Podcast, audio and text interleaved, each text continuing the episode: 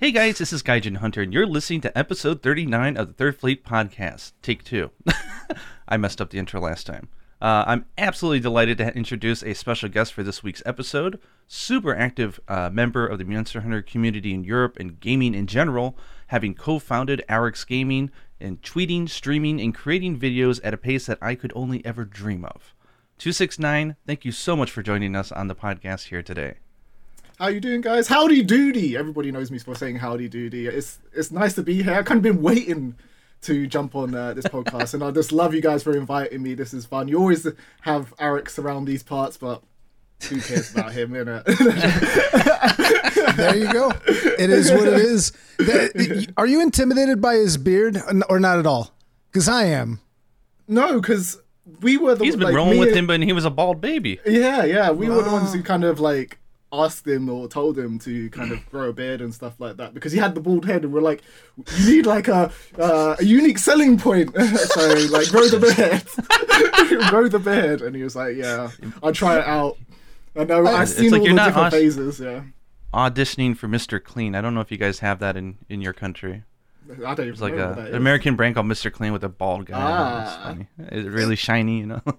he used to have this really awkward like chin strap beard as well. Like I know guy yeah, yeah. tweets his pictures sometimes, and I tweet his pictures just to like tease uh, Arekkz. But um, yeah, now he's got that full flesh beard, and it looks it looks good. It looks good. Yeah. Yeah. It, it makes me it makes me want to grow mine out as well. The problem is that mine would just be like white and it would just like really show my. This is I, it. it. The worst part, it wouldn't even be like Gandalf. It'd be more like Santa Claus. So it's it's. I'm I'm not gonna do it. Wonderful. So, um, I guess one of the first things that uh, I think both me and Gaijin are extremely curious about this. What is the origin of your nickname, two six nine? Ah, ah, ah, ah see, see, let me tell you tell the origin story. of uh, my name. So my name comes from when I was at school. Um, I used to live quite a far away, so when I was going to school, there was a bus, and the bus was the two six nine bus, and people only saw me come off that bus, so people used to call me two six nine at school. So that's where the name actually comes from. My bus room. That's home. pretty cool, actually. I like that that's that's not a true story. So no now you can now you can say that there. The there's, there's, oh really? This is a that, world premiere. That, world no, no, premiere. That's not a true story. He's lying. Oh, it's not. I'm lying. Oh, oh come on, man! no one knows the true story. You baited me. oh, oh, I believed it. I, so I was about to up... say. I was about to say that you can go around now bragging that there is a bus line that uses your name that's branded. The funniest thing is there is actually a bus line near my house that is the 269 bus line. So people actually believed it. Um, wow. Every time on stream for like every time that I was streaming, I used to come up with a different story, and it became an in joke.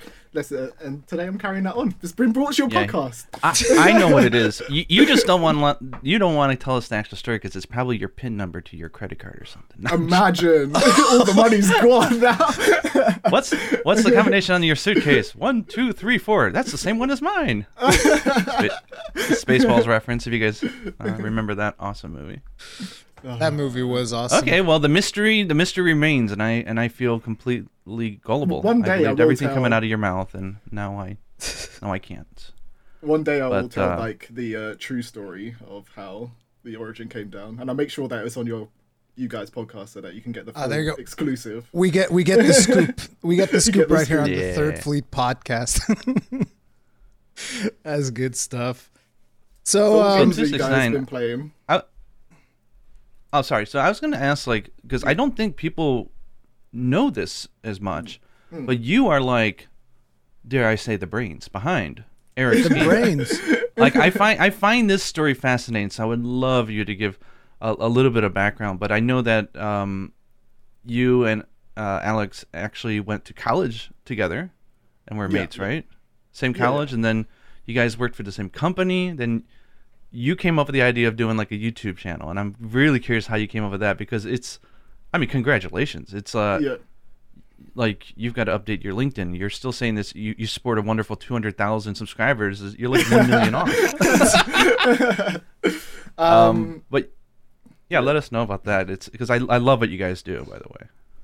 So originally we were obviously working in the the games. I know. Let's go back to actually the beginning. So me and Alex met like day one of university, It just happenstancely as well. So we became really good friends. Like he forgot his um his, his like timetable, so we didn't know where we were actually going, and we both had like forgot it, forgot it. So we ended up meeting that day, and I was like, I just literally chance asked the person, and yeah, the person behind me, I was like, do you know where you're? we're meant to be or where we're meant to be going he's like yeah i'm going here i'm on the on the same course as you were doing like computer science and i was like oh what um, I'm like really looking looking forward to this. I can't wait to learn how to like program, and then from there we kind of really hit off, and we had to take the same train home and all of that stuff. So it was like The six two nine, you know, taking that to school. yeah, yeah, yeah. and then um, after university and going through that, which was actually like some really like mental course, um, kind of really forged us, and we met so many different people there, and it was a great time. But we ended up, I ended up getting a job at Microsoft, and we ended up working on like Forza, and I was like, oh, they've got jobs there for Alex as well. So I ended up bringing Alex in and getting him recruited. We worked there for like ages. Uh, well, not that long actually, like three to four. What was it, like four years, I think.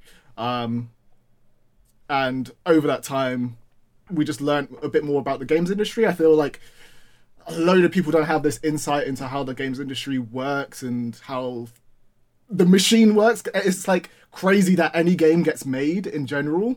Oh yeah. Um, yeah, it's it's a miracle. and if any software Yeah. that actually runs is it's literally hanging on by a thread. It's a miracle. yeah. Just patch it, guys. I'm like, it's not that easy. yeah Ju- they've improved the way that like cert works now and cert was like a big part of like the holdups and on stuff like that but cert used to be uh, if you don't know what cert is it's basically the process of getting a patch through to uh, the consoles and being deployed out into the public but that used to be like a two to three week like process so every patch used to have to go through that when it came to like first parties with pc it was kind of different but uh, now they've changed it so that you can basically do that instantly. But uh, yeah, learning all of that stuff was just a, a great insight. And while we're at Microsoft, we had this. We used to work with a lot of influencers on on stuff, and we used to get access to this like lovely games library. We used to get the games early, and we're like, if we're not paying for the games and people want to see these games early, let's make a YouTube channel around this and kind of really bring our knowledge of like how and much break we embargoes. Yeah, yeah, yeah, yeah, yeah, yeah. Let's just break embargoes. we didn't sign anything. We just had the games early. We didn't sign anything. But um, we, we don't break any embargoes now at Yeah, Gaming because that is just like a horrible. Wait, wait, wait. do. Did you say now? What is No, it? it, it, He said we don't break any embargoes now. well, well, technically, back we in the day. technically we had access to the game while the reviewers had the access to their Yeah. game so we used to wait for them to put out their thing and know that it was okay and then put out Yeah. our stuff but um now we just fully follow it to like the T. Maybe to a fault sometimes we're like we don't want to upset people by putting out content like too early or putting out spoilers or whatever. But um, after we got access to that and we started building the channel, we kind of started off more of a casual way where we were just like, oh, we're just going to offload our knowledge. I think uh, I was doing a bunch of like Saints Row videos, Devil May Cry, um, and Alex was doing like Monster Hunter and stuff like that because no one knew how to play Monster Hunter. You always used to ask me to play Monster Hunter, and I was like, I don't even know what's going on here. Like, can you please explain it to me? If I want to know, then pe- other people are going to really want to know this stuff. So that's where like the inception of the channel came from, basically. That's It's- great. it's Well, You guys have a heck of a success story, though. I mean, like, Yeah. you guys are like, I, I don't know where you are in the ranking, but you're number one in my book when it comes to uh, European-based game channels. You guys Nice. do a it's interesting because the the first time that I saw the the channel, it was a long, long time ago, and the reason I ran into it was because there was Destiny content on it, and I just thought, oh, this is just a Destiny channel. and, then, and then when I started noticing, wait a minute, they're posting Monster Hunter. What's this? What is going Yeah. on? that, that's the thing about us in general. We play so many different games, and people think that we're not being authentic because we play so many games. They're like, "Where do you get this like time from?" and stuff like that. But like, if we see a game, we're super excited about it, and it no, doesn't always end up being that that way, right? So mm. we've been hurt by this. Like games like Anthem, Yeah. super excited for that. Everybody was excited for that, but we get roasted because we made videos on it. like, Listen, I got roasted for Anthem as well, and let me say it here again. yeah, Anthem's gameplay was Was friggin' fun. awesome. It was awesome. Like Yeah, I don't care what primer. anybody says, it was awesome. The problem was Yeah. everything else around the game and even just their design directions were completely atrocious. I mean, what's the best thing about Anthem? Flying. What's the first thing we're going to do on the first instance that we put in the game? We're going to take flying away. This is like what? Why are you so dumb? What are you thinking? yeah. Yeah. And we've had that happen like a number of different times with like different games, but then it's also worked out for a, a bunch of games. But like, we were excited for Cyberpunk. Everyone got scammed by like Cyberpunk. Everybody, Yep. we were excited for Godfall. Everybody got scammed by Godfall as well. It's like all these games come out, but then there's been like Destiny's come out, and we kind of really were excited about that. And even though not everybody's super excited about Destiny, that community was huge at the time, Yeah. so we grew off of that. And uh, for Monster Hunter World, we grew off of that. There's been so many games that we've um, been excited for. We've gone absolutely ham on, and uh, it's just kind of really worked out. And the same's kind of really happened for us on our side channels for like me in Paradise on Monster Hunter Stories 2. That was kind of. I know that you guys really liked uh, Stories 1, as with Gaijin in particular. Really Gaijin liked did. Stories 1 I've barely played it. but like for me i was looking forward to the game based on the trailers but i didn't know why people liked it so much and it had like this niche audience but now that i've really played it i fell in love with it and we've grown over grown off of it and we, we were putting out like three videos a day and just like the fuel and the fire was there to do that and you really need to enjoy a game to be able to do that because there's no way that I could put out a video on a game if I didn't enjoy it. There's certain times when I'm just like I don't even want to wake up to make a video on a game if I know that it's like rubbish or whatever. What um It's one of the great things, right? Like, like the whole idea of like YouTube. Like, you're not Yeah. working for a station that's like, okay, you've got to review this. It's like I don't want to do this. It's like if I don't yeah. want to make a video about it, I ain't gonna make a video about it. So I'm actually curious. Did you play? Were you into like Pokemon or something like that? Just out of curiosity, or not at all? Look, I'm so scared to talk about Pokemon. Every time I bring out Pokemon, everyone thinks that I like hate Pokemon, but um, I don't. I I love Pokemon, but I don't like the Pokemon games. Like the only Pokemon Okay. games that I really liked were Red and Blue when I really initially played them and had my first expo- exposure to them. But all the Pokemon games since then, I, it's, even though Monster Hunter is very sameish and similar, um, for Mo- for Pokemon, I can't really get into it for some reason. Maybe it's like I don't know what it is, but I just don't Yeah. personally gel with uh, the new Pokemon games. Like I bought every single one as well. I literally buy every Isn't- single one. To Oh try my it, God. Don't like it. so it is an interesting concept, though, you, you, that you can be a fan of a franchise but not like the games. Because Yeah. like I like like everyone knows, I keep talking about Touhou Project, which is technically a bullet hell game. But there's like so Mm. many people who love the franchise. It's just some of the games are not for them. But there's it's kind of nice when you have all these different alternate ways to enjoy the universe, be it through anime or music or whatever. So, no, but it kind of sucks that the games aren't uh, at the top of the list of great things about that franchise. Yeah, So- it's like, um, for instance, Hurricane's gonna find this one weird. Like, I love Final Fantasy, but I hate Final Fantasy 14. Like, I I tried to play that game, but every time I try to dip into it, I don't like it. Um, it's a good game. It's a good game, but it's just not for me. So I just for the expression on his face, I could feel the Yeah, No, it's it's like I think Yeah. um I think Final Fantasy 14 is in in a, in a lot of good because I say this about a lot of games. Uh, I Yeah. don't think the Final Fantasy 14 is for everyone. It's 100 percent not for everyone. Uh, and the thing about Final Fantasy 14 is that it requires a significant time investment before you actually see the payoff. So like a lot of people start Final Fantasy 14, they go to Realm Reborn, which is the first uh, big uh, you know zone that you not zone, the first expansion that you go through. It's not an expansion to the base game, but whatever. It's like the first story arc that you experience. And that story arc is all about planting seeds. And it's like when you go to a garden and you plant the seed, it's not exciting. You put the seed in the ground, you water it, and then you wait. but it's exciting when the seed starts sprouting, and that Yeah. only happens in the first expansion. So mm. that's Yeah. the thing. Like, there's a payoff for a lot of that, but a lot of people are just not going to be able to see that payoff because they get bored before they get there. And I understand that. And I, Yeah. like I said, I think it's good that certain games, you know, if you're trying to make a game that's all about it's all about the mass appeal. I got to appeal to literally everyone. It's not necessarily a good thing. Yeah, I, I think definitely. Having niche experiences is uh, is a good thing.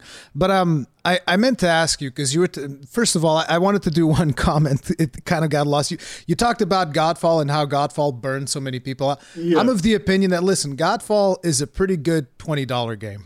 Okay, if you can get it for twenty bucks, it's pretty good. but like for seventy or whatever the hell they were asking when that came out, no, no, don't do that. But like for twenty dollars, you're gonna have a good time. But the other thing that I wanted to ask is like you were saying that you guys started with uh, Monster Hunter. Which one was the first Monster Hunter that you played? The very first one.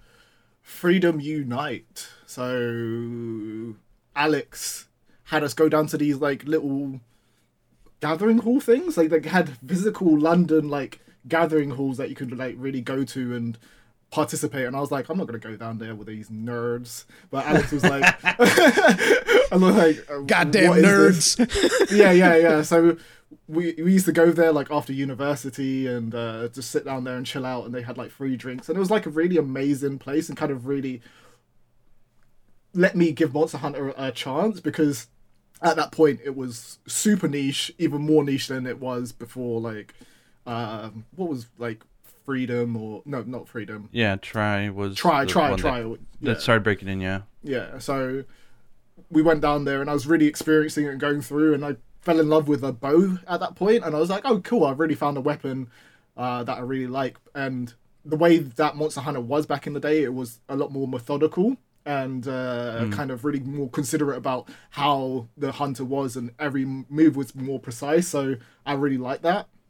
But uh, now it's moved to a uh, a spicy kind of more anime action. I feel like that's yeah. more me. Yeah. But I think- uh, game genre. Yeah. yeah. I think it's very funny that you started playing Monster Hunter with, with Freedom Unite, and then Yeah. uh, we obviously had the the world boom, and then after Yeah. the world boom, Capcom ported over Double Cross. They gave us GU, which is something I never thought would happen after World, right? And then somehow there was some kind of interaction that you had with someone that was like calling you kind of like a world baby or something, someone that came into the franchise mm-hmm. through World because you were playing GU and they're like, this guy just only plays World. like, I even made a video because of that because I got so upset. I made a video where I was like, Monster Hunter, everyone is welcome. Like, I was, I got really mad over the concept. Like, it, it didn't even matter to me whether or not you started with World at the time. I didn't know. It's like, it doesn't, it doesn't matter. It doesn't matter Yeah. which game you Yeah, started It with. If someone's enjoying GU, why can't they enjoy GU? That's so dumb. That concept is like, oh, he doesn't respect the franchise. And now it's funny to hear like, no, you actually started with Freedom Unite. Probably you started playing the game before this person that was criticizing you. That's it. And I th- feel like people really like like doing that, kind of really gatekeeping in a way. But like it does, it literally doesn't matter where you started with the game. Like Yeah. I don't need to give people my like gaming credibility to be Yeah. a gamer. Like I can start or play Monster Hunter for like an hour and be a Monster Hunter fan. You know what I'm saying? It's Yeah. like if you like the game, you like the game, and if you want to be part of it and be part of the community, it doesn't matter how long you played it. If you're good or bad lot- as I- well, like it doesn't really matter. sorry. I've gotten this weird question a few times, which Yeah. is like, "Hey, what would you consider a Monster Hunter veteran?" And I'm always hmm. like, "Someone who's played Monster Hunter before." Yeah. I don't know, like someone who's played more than one game. I don't know. Yeah, Like, I, I definitely. who think, cares? like, I don't know, but I definitely think it's. I guess veteran. Like, if you played, if you if you're playing your second Monster Hunter game, you're already a veteran. Yeah, exactly, Technically, that's- you've played the game. Yeah. So now you have multiple perspectives, and that makes you a vet. Yeah, hundred percent. And I feel like I, I was thinking about this the other day. Does anyone care if you're good or bad hunter? There's a lot of focus on like if people are look at we're talking about uh divine blessing on Twitter and that erupted into like some crazy thing, but no one cares if you're good or bad. If you're a really good speed, you have to be in the top one one percent of speedrunners to be even known and known for that thing. And Yeah. most speedrunners say like Kanta or TDS, they're known for being like decent and very good at the game, but most of the other speedrunners, people don't really like know them. And if you're a bad player, nobody knows you as well. So just enjoy the game for what you're enjoying. If you love speedrunning, which I kind of like dip my toe into like a couple of times, that's an awesome thing to do. Like go be good at that game, but don't punish people for not using something in particular or um, not playing the way that you do. I just always find it weird that speedrunners are so, or not, I'm not going to say speedrunners, but people that are very good at the game. Because I don't want to say speedrunners because some speedrunners are really, really cool. But people that are really good at the game that generally play solo are con- so concerned about what, what other players are doing when they're only going to go on solo hunts anyway. So, like, why do you care if little Timmy over there is, like, running some skill that you don't like? Yeah, that, and I also think that Twitter uh, in Yeah, particular. I, I, I have an analogy in my head that I've been using a lot Yeah. recently, which is what I what I consider called flipped flipped percentage, Yeah, which is if 99% of people don't care what you're Yeah. using, if as long as you're all having fun, that means that and there's 1% that does. On Twitter, it's the opposite. It's 99% of the people on Twitter care about because that's where the 1% are. They're all on Twitter yelling at people because most people don't talk about that stuff because why does it even matter? Like, I played with this guy and he was in my room and he missed a headshot, the, the bastard. It's like, no, you, you don't go online and talk about random encounters you had with other people Yeah. playing video games. It's like, I- it's a video game.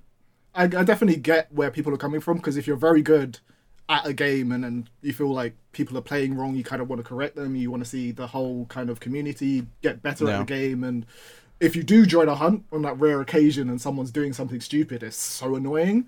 But Yeah. remember that it is a video game and people do want to have fun on it. Like it isn't a job for people. It isn't. It is an escapism. It is a time for them to have fun. So don't try to impose the way that you play onto other people. Basically. Yeah. Totally agree. It's- and it's it- like- it's funny because like I, I still get I'm- frustrated like whenever I join a lobby and suddenly someone's playing longsword. And it's like, come on. I mean, you know, like I get it. you know, like, but- I want some, I want some difficulty. I want a hunt that's longer than two minutes, guys. Come on. I have to keep would get- that I- meme going. I'm gonna milk that meme to death. I'm just, I just, can you imagine how like of those few that actually do care about other players? It's like, well, well, why are you playing with random people then? It's like saying, Yeah. I care about the food at a restaurant, so I'm just going to close my eyes and pick a restaurant and go. It's like, no, if you care about the food, you choose where you're going. Um, yeah, exactly. I, I'm just imagine those people running into my daughter, who is an amazing hunter, and she's also a fifth fleeter.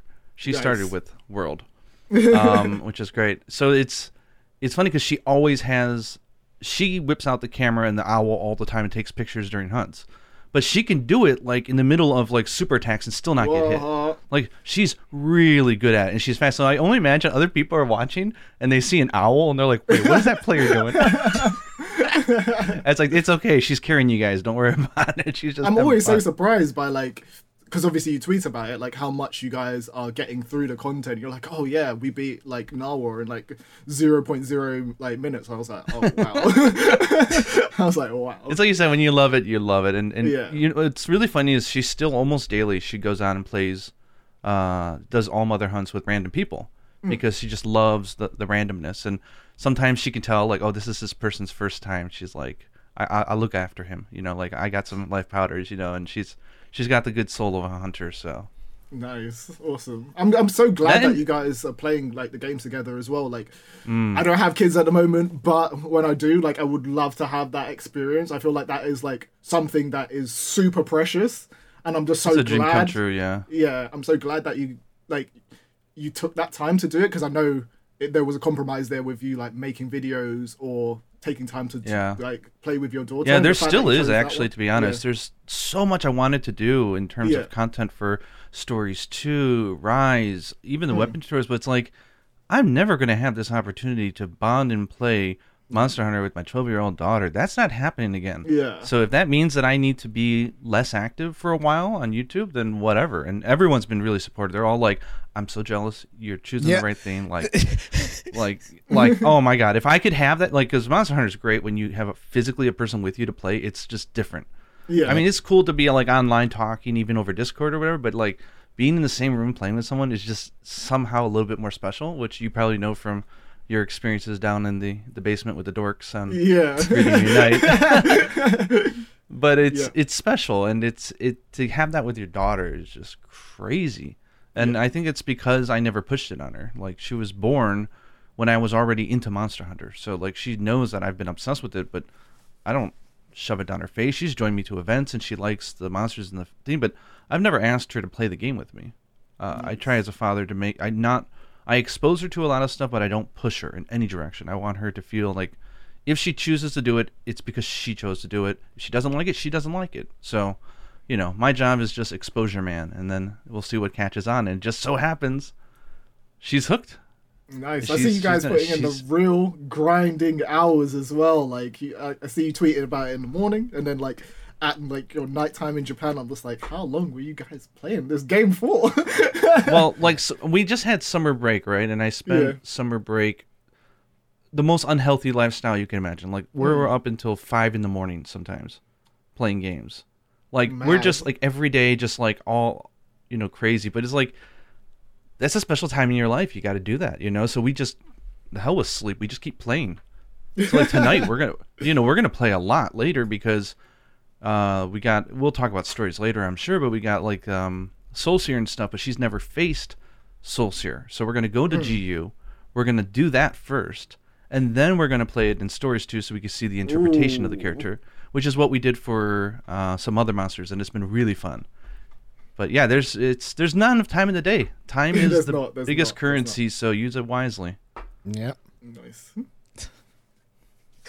that is. Uh, and that and we, we, we just man i'm i'm really scared for my sleep schedule once if they ever come out with like a super all mother quest like a really buffed version the amount of challenges we're going to think up of how to do that is going to be really fun It it needs to happen at this point. Um, I've I've It actually to. liked I've actually liked the the last two updates that they did to Rise quite a bit because they brought those um, more challenging quests to to the forefront, and Yeah. I, I I think that if they just brought more of those, I think that maybe the community would be you know less upset. But it's like what you end up getting nowadays. You get a lot of memes from people going like, "Oh, there's a new event. Oh, it's just titles." Uh. and it's like, well, I thought you wanted a challenge. It's like, turns out you just want a reward. I mean, come on, wh- wh- wh- what's what's the deal? Because like, I spent a lot of hours in the in the recent quest, the Rajang quest, until I could just do it without carding. That that's my thing. I just want to do the quest mm. without carding even once, so that it's good.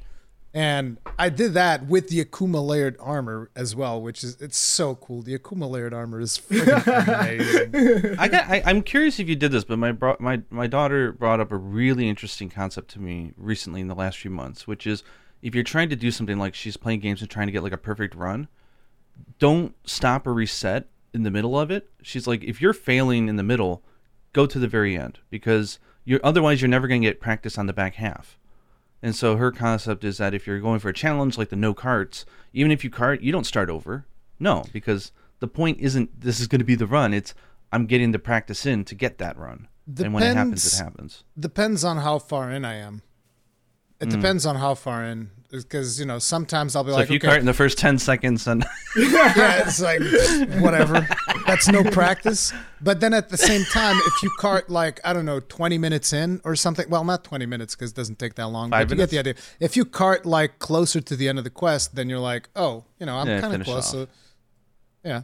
But um, yeah, that, that I've I've spent quite a few hours doing that with Sword and Shield um, because Gunlance feels. uh, uh, The worst part is that after this, I see that um, Chaos Slayer did it like sub nine with Gunlance, and I'm like, you bastard, you bastard, I hate you. because I only did like 11 minutes on on Sword and Shield, and I was like, oh damn it. I haven't actually dipped on to actually like try out that quest. Is it good? Like, how you guys enjoying it's really Like, good. Yeah. I, I thought it was. I think it's the best one in a long time. It, I mean, I think a lot of us maybe, maybe not. I don't know. But um, the event quest like drip has been really lackluster. Yeah. Like it's like really you're gonna literally just drip me off like a quest, and it's. I don't care about the reward. I, I care about how unique and different it is. And if they're Yeah. just doing like, oh, a new monster in a new locale, it's like that's not even something to talk Yeah. about. Like that's great. I love it, but like that's not like the event quest of the week. It's like saying, you know, hey, you're gonna have uh, milk today. Oh, great, I have it every day. It's you know, it's, I don't know, like a good analogy for it. But so like, there's been nothing really horribly special about all these quests. But the the Rajang one is interesting because I'm looking at this from a game design conceptual place. I don't think they've ever done this before, and I don't know if I'm wrong, but they give you an objective and they say go kill a Rajang, Yeah. and then they go, oh wait, there's two of them, and one is like super duper duper duper strong. But you know what? I just need one. I don't care which one. You choose. And so they literally give you a difficulty slider, and you say, you want the little baby down below, or you want to, you know, gear up and, su- and go for the big, the big boy. yeah. and it's kind of like it's cool because it like it's it's voluntary. You're playing for the challenge because it's fun, and he hits hard, and I love that. Like we, I, I want this for every monster. Like give me hard versions of everything, and I think it just underlines a common complaint, which I would agree with, which is the game is too easy for a lot of us. Uh, we would like to have a little bit more bite and challenge to it, so um, it scratched that itch a little bit for me. I definitely think that's what they need to do more of, like take mechanics or systems that they have in game and just kind of remix them into some brand new content that people can really experience with a nice reward, such as like the layered Yeah. armor that people will dip back into. But like, Where where but- are the baby monsters? Like the other day, me and Yuna were fighting the little baby Gammoth. Like Yeah. there's that event quest where it's like it's like the size of I think the palico the the cats are bigger than it. It's like Yeah. super small. And you had like the little Uragaan in uh three Ultimate if you remember, and he like Yeah. when the whole arena blows up. I was like, where is all that stuff? I was like, just fudge with the parameters and throw it in the arena. I you have good materials, just make some more dishes, man. So how are you guys feeling about like Rise in general now at the moment? Like how how are you? Like where would it? Do you feel like it's a good Monster Hunter game? I actually, I actually want I to love- flip yeah. that. I actually want to flip that question around because you Oh. said you haven't been, uh, you didn't even did this last event. Like, if you dropped off of Rise two six, I am nervous every time I want to pick up Rise for some reason. It makes me anxious because I don't feel like I'm going to pick it up and enjoy it when I go to play it. Um, and I feel like that's not because the game isn't good. I just feel like the whole, I've, the whole sentiment around it's most impacted my enjoyment of the game. Like other people's opinions, which doesn't normally happen, has Yeah. impacted my enjoyment of it. So when I pick it up, I'm like looking for issues where I wouldn't enjoy it. But if I was living in a vacuum, and that is what you can do when a game isn't released as well, which I like doing, ha- having that during the review period. You don't have in people's other people's uh, influence, opinions influencing yours. Yeah. Um, you can really enjoy it for what it is, but I pick it up, and even though I know it's a good game and it's just fun to hit monsters and go into a quest, um, it, it, it just kind of irks me when I go to play it. It's like the last event quest I went on it. I'm just know that I'm going to play it, and there's going to be people complaining about it online, even though it is just a nice thing to have. Even if we're not Yeah. getting the exact content that we want, we like people want new monsters, they want new experiences, they want new like activities to do.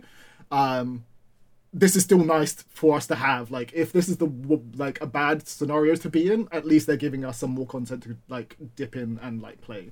Essentially, Yeah, I don't know the actual psychology term for it, but there's that thing, right? Like if like you're gonna go to a, a restaurant for Yeah. the first time, and I tell you that it's or you know that it's a one star like horribly reviewed restaurant, Yeah. or you don't know anything about it. No matter how good you are at just being open minded and pe- optimistic or anything, it's going to change your your experience a little bit because you're going in with some something, right? And it just taints you in a way, and it's uh it's a weird phenomenon. It happens to Yeah. me as well, but I I I, I've I been- kind of feel like what you were saying about anxiety of picking it up is how mm-hmm. I felt actually with World and Iceborne for a, a long time.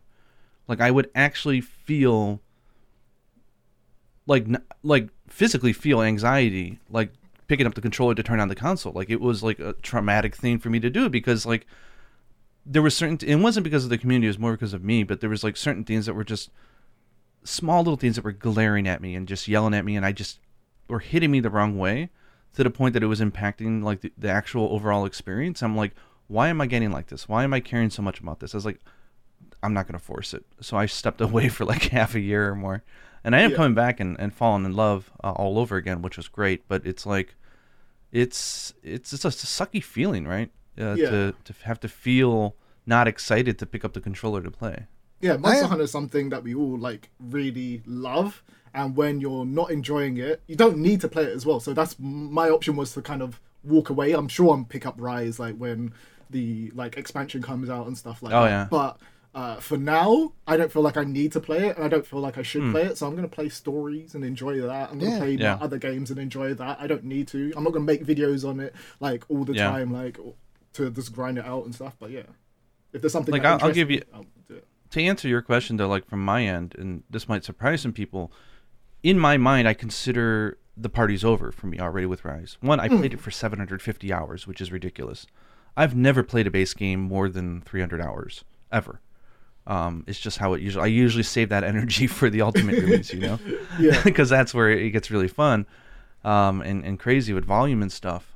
Um, but like for we still play it every now and then, like you know, three times a week we'll pick it up. We'll do a few quests just for fun.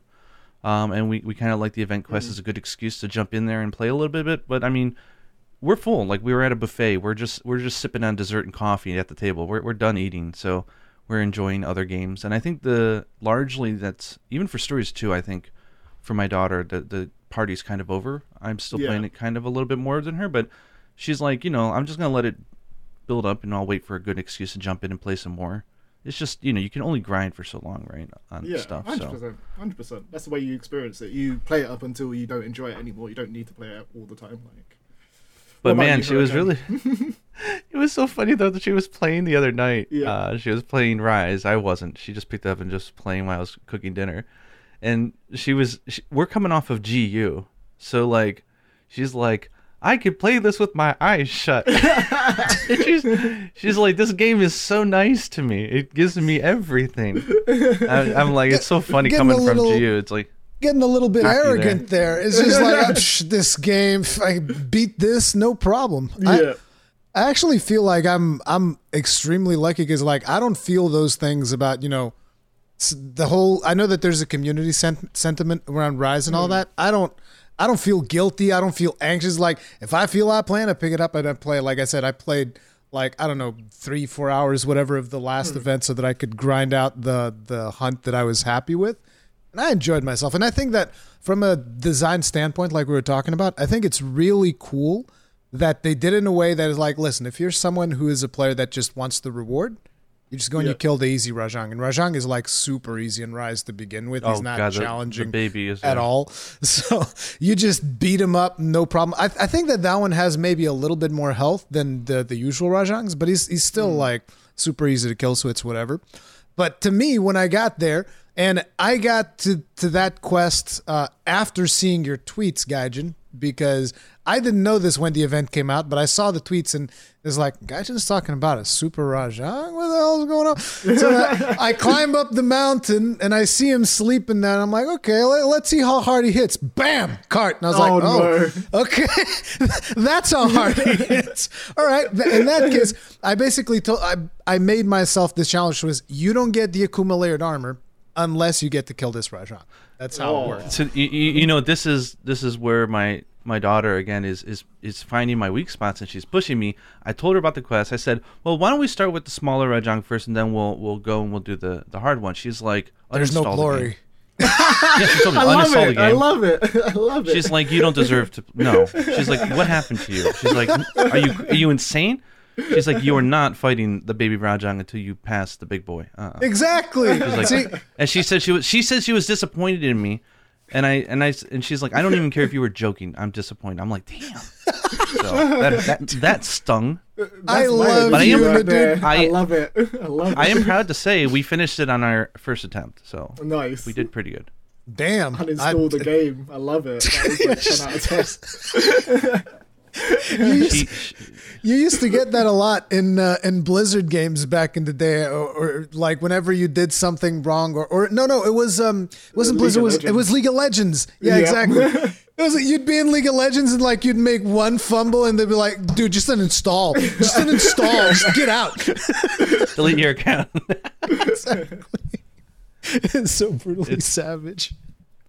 Did you yeah, used but to we're play we're League also of- savage to each other. This it's I used to play everything, everything, League of Legends and everything. Oh, Katarina no. main in like League of Legends. That was my Katarina? That was wait, that's the knife one, right? yeah. The dual the blades? knives and Yeah, yeah. teleports. Yeah. Yeah, no. I was I was support main. Support main. I played uh, Leona. So basically, what you're telling me is that you can't play. No, no, it was. You, you know, listen, you want to know why I stopped playing League of Legends? So you know how you, you know how everybody is obsessed with last hitting in that game. Yeah. So Gaijin, in case you don't know what last hitting is, because I know you don't play MOBAs, right? It's like you have these minions that are coming down a lane, and whoever gets the last hit on the minions gets additional golden experience. So there's a character in there which is the AD carry because they deal the most damage to the whole team, or at least they should. And their whole thing is they got to last hit as much as possible so that their character kind of snowballs and becomes super powerful later in game, right? So AD mm-hmm. carries would be obsessed with getting last hits. But if you kill an enemy player, that's way more experience and way more gold. So as Leona, me playing as support, I get to focus on harassing the enemy players. So I set up the perfect kill for my AD carry. I beat the crap out of this guy. Dude's like literally one millimeter away from dying. And as a good support, I don't kill him. And I got I look around, I'm like, where's my AD carry? He was just here, not even like a second ago. My AD carry's like back at the tower, last hitting, and I'm just like, dude, I quit. At that moment, I, I was like, I'm Yeah. done. I'm never playing this game again. This is dumb. like I quit. Well, definitely that's a that's a, that's a comp- that's a competitive element, right? And that's Yeah. I just I don't play competitive games. I never I never really got into. I mean, I played like Mortal Kombat 2 as a kid in the arcade and stuff, but it was more like I just wanted to do a fatality. I didn't care about the competitive nature of it, you know.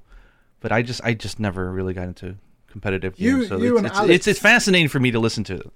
Yeah, you and Alex are definitely the same. You literally, I don't understand how people can't be competitive. Like playing competitive games is like super fun. Like just uh, beating someone or like the mechanics of learning how to beat someone that you don't you couldn't traditionally beat, and uh, just having that victory. I feel like it adds a lot of replayability to games. But um, when I'm talking to Alex, I'm hearing the same exact things that you're saying. Where it's just like I don't necessarily enjoy like that We're just. PVE Yeah. PE boys, I guess. You know, it's like what? I think- okay. I think when it comes to those competitive games, one of the most satisfying ones has to be Smash. Because like, 100%. because you literally beat the other guy out of the stage. It's like, get the hell out of here, or you dunk him down the stage. The dunk is the worst. Whenever you like Yeah. dunk someone, dude, that's. I can't play Smash to save my life though. Like I'll I'll I'll try hard and whatnot, but I can't play it to save my life. But whenever I Yeah. see the really good dunks from good players, like actually dunking someone down the stage, it's so disgusting. It feels so I'm, good. I'm so glad that they've added Sephiroth to like Smash Brothers, and that's now my main for Smash Brothers. So he's got this like the same. I don't know spoilers for Final Fantasy VII, but the same plunge that he does on Aerith in in Final Fantasy VII in the story is his Meteor Smash um move Nice. so for the dunk you basically do that to players and it's like the dirtiest thing like you just destroy someone with that and it's crazy it's so toxic it's so toxic and i love doing it That is good stuff indeed. So, what would you consider to be your main weapon nowadays? And I know I'm going to be disappointed, but go ahead. I don't have a main weapon. I don't think. I don't think I have a main weapon. I think I like every single hmm. weapon aside from. So you're a gun lance used- man. no, no, no, no.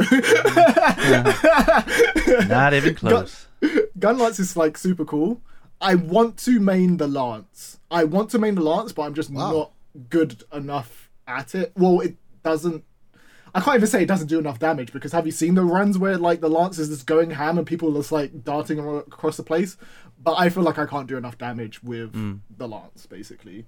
Um, Insect glaive is a weapon that I don't necessarily get on with, even though I do want to pick up and play it because I feel like the changes in Rise are like super cool.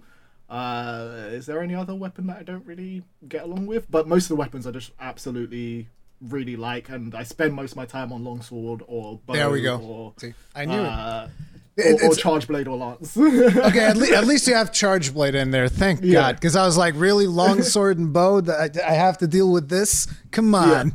it's the most anime, and I just love anime stuff. Like, so I'm gonna go with like the longsword as well. So I, I really like that, and light bowgun. I know light bowgun's like super cheese, and people don't really like playing with that. But for someone that really likes shooters, I enjoy the mechanics of like just shooting things and just having Yeah. fun with it as well. So yeah, if if I was like um, if I had the patience to deal with the ammunition stuff, I'd probably play Yeah. light bowgun here. I mean, I've played light bowgun for Kulve in the past Yeah. because obviously everybody played light bowgun for Kulve. but uh, Honestly, other this, than this that, is I this don't is something really- I would I would love to bring up. Actually, it's a good point because I noticed a lot of people, and myself included, when it was when I first thought about doing. I mean, back in the day, like we we had to craft our exact same armor sets again in order to do gunner, which was just Yeah. way too much to ask. So it was harder, but it's like the conception that it's a lot of micromanaging and it's really complicated. I will say for the vast majority, and I, maybe vast is an overstatement, I don't know, but for a lot of people, myself included, you're only ever using like two shots with the bow gun generally in most hunts. It's actually not that bad. And I, I, I would say that if someone's looking at it and it's like, oh my god, there's a lot there. I can't digest it. It's like a gun, bow gun might have like 20 ammo. Only two of it's really what you're going to be using. So it's like, um, don't let that be a deterrent to try to get into bow gunning. Because I like you can pick up the Narga light bow gun and Rise and only care about Pierce two, and you're you're golden. You don't need to care about anything else. Just Pierce two, and just have a little shortcut that makes more Pierce two. You're good Yeah, you're good. and you go and you kill stuff and it's very it's actually i find it less maintenance than the other weapons. A lot less maintenance.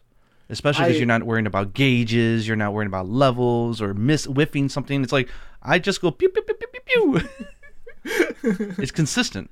Yeah, I definitely feel like people have a bad experience with like the gunner weapons because they try to do it during like the campaign or like the story Mm. missions basically, and you don't necessarily have access to money or the Oh, yeah. resources to really build the best um, gunner guns that you want. yeah they get or better the- at the end of the Yeah, game but if oh did you try though like going through rise if if you're interested if someone's like just starting rise now Mm. there is actually a light bow gun that works really well for story which is believe it or not it's um why is the name why did, I'm, And- I'm and i got the wrong answer name in my head no He's it's teased us, but he hasn't dropped the info. No the, the, like, the problem is a really good one, but I'm not going to tell no you. no no, okay the, the Great Izuchi I'm gonna, No, no, I'm gonna make a video about it.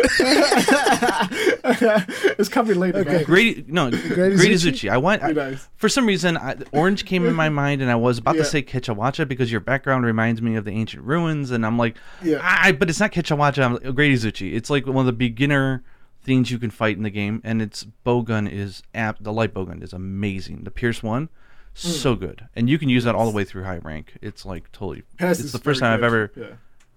Yeah, it's very hard to find a bow or bow gun early in the game without lots of restrictions because it opens up so much at the end. It's interesting how you guys were saying that, oh man, the bowguns, you know, they get way better by the end of the game. And I'm just thinking to myself, wow, that's the exact opposite of the gun lance.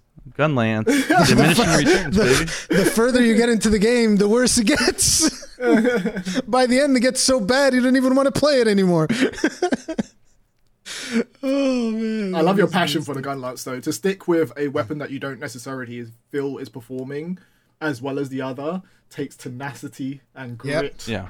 Uh, and I think that's like a really cool thing. And uh, the gun lance in general is just a really cool weapon. I wish they had a base for most of the weapons doing similar damage across the board, so that people didn't feel that way that they like were missing out on anything, uh, essentially. But how how far behind do you feel like the gun lance is in terms of like damage output? let's let's put it like that. The the previous event quest, which was Apex Mizutsune and Apex Zinogre, I was trying to get uh, a run in with no carts. And what ended up happening was at one point I was just so frustrated that I was like, you know what? I'm gonna go in with longsword, and I beat it with no cards first try. Ah. Playing and listen, playing like complete ass. Like I wasn't doing counters, I wasn't doing iai slashes. Anything that Zinogre did hit me, and I was like, whatever. Guess what? I can still do damage. I can still do Helmbreaker, and I can.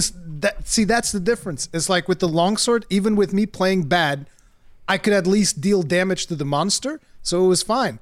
But with Gunlance, it required a lot more out of me because it didn't deal damage. That's the thing. Sounds it sounds like you had a lot more fun on the longsword than you had on the gun. No, I didn't. It was not fun. Was ter- I had a terrible time. There's video proof of that. It's just like me getting uh. slapped around all over the place. But the thing was, every time I turned around to slap the monster back, like the monster's like, "Oh, damn, that hurt." It's No. not like- and with the gun lance, it definitely didn't feel like that. It felt terrible. Nice. So, um, you know, World was definitely one of those that I think everybody spent more time playing. I think you that was that was the time where I became like that was the first time that I've seen your your channel even was during Yeah. the the World beta and stuff like that because I think you guys even had earlier access than a lot of us to the to the beta. So, how do you feel about World? Like, because because that one was like a big departure. I I call it the biggest evolutionary step in the franchise. How did you feel about that? to I think to talk about world and how I feel about it, we have to talk about Monster Hunter in general. Yeah. For me personally, because like I was talking about earlier, I feel like Monster Hunter's moved so far away from what it used to be and its methodical like nature and like really being punishing. Um, but World was in a step in a direction that I feel I like about Monster Hunter. So I like the methodical side, but I feel like they're two different games. Like Monster Hunter is now like to me in my mind like two different games. It was like old school Monster Hunter and uh, new school Monster Hunter, and they tried to do it with Rise, go back to the old style, but it just didn't. It, it wasn't enough for to appease like the old audience or people that played like the old Monster Hunter games because they've still got all these like silk bug moves in there that you wouldn't necessarily have. You've got like so many options if the monster's going to hit you. In old school Monster Hunter games, you used to just be like basically roll and attack. Now you have counters. You've got Silkbind to get out there. You've got 50 skills on your your hunter to kind of get around all of this stuff. You've got it, it's a lot less punishing, and that's where the like the ease comes from um, in terms of playing. But for me, that's more of an enjoyable experience. like I like playing that because I like hunting the monsters and not necessarily having to think about every single precise like roll or dodge or whatever. And I like the fluidity and like it being. I'm gonna not gonna say this less clunky. Can I say that? Is was the old school Yeah. Monster Hunters like more clunky than Yeah. the, these so it, ones? it, it actually is, I find it really fascinating though that you you're saying because I, I agree that there's two different types of monster Yeah, hunter yeah. for sure like there's the hunting genre and then there's the action game yeah. but I I, I want to jump in a little bit and, and get your thoughts on this one like I felt that Rise was like you had Monster Hunter right like the the clunky Monster Hunter Yeah. which we love um and then World started fun to me started funneling it more into a larger scale world like world Yeah, yeah, sure yeah. Mm. but like the, the mechanically it started feeling more like an action game for me and i feel that rise didn't go back try to go back to the past games i feel like it took world and ran with it like it just went to the hills Yeah, like yeah, yeah. said it's like okay let's take this aspect of world and let's put it on steroids and let's yeah, see what exactly. happens Yeah, yeah. as i thought oh, okay because i thought you said no, that no. Don't, rise was going back to the old style but No, they tried to go back with like a mix of like oh the environment being like um Simpler. numbered and zones and simpler and the world and stuff. So the Oh, I see of, what you mean. everything surrounding um Rise is there, but Yeah. the core mechanics are just basically copy and pasted from World, but boosted to an anime scale. yeah Yeah. Uh, again, I always thought of the world and stuff as more of the less of an intentional game design and more of a, a consequence of being on Switch. Yeah, Um, because they actually said that when they started developing the game, they actually were not going to have they were going to have loading zones still, which is Yeah. really hilarious when you think about it. Because it's like, like I said, the mechanics went totally away from the old games and went towards like okay, we're it's I would correct me if if you don't agree, but I would almost say it's going in like Devil May Cry direction at this yeah, point. exactly, hundred percent. It's what it feels like, Yeah, yeah. which is fun, but it's it's a different flavor of ice cream. It's not Yeah. what we're we're used to eating, and it's it's it's different. Um, and yeah, there's some mixed feelings, right, about which which flavor you prefer, and you know how to tweak the the recipe, so to say. But I think, at least in my head, I, I like the fact that they're they they take the portable series and they usually use those as good experiment beds. I think to try Mm. out some more crazy stuff because there's there's always just this weight of a numbered title, so to say, like a main lot, like yeah, the main series, you know, like World, like is Monster Hunter Five or whatever you want to call it. Like there's there's there's almost like an extra amount of weight on their shoulders to say, okay, we're taking the learning from our, our ultimate expansion, our portable game, its expansion, and now we're going to make a decision on what's the next era of Monster Hunter. What's the keyword? And you know, quality of life and, and seamless maps was from fifth generation, so sixth generation. I don't know what they're going to do. I'm really, Yeah. I, I would love to get your thoughts on what you want them to do. Um, but I, I can think- so yeah. so you'd say you prefer like the old games you liked a lot, and World Yeah. kept enough of the old game formula that it felt like it was making it smoother, but still had enough in there, No, I Um, I, I prefer or the opposite. I prefer the new style. So I enjoyed Oh, okay. the old. I enjoyed the old style, but it just necessarily wasn't for me because I like fluidity and mobility in my I games. see.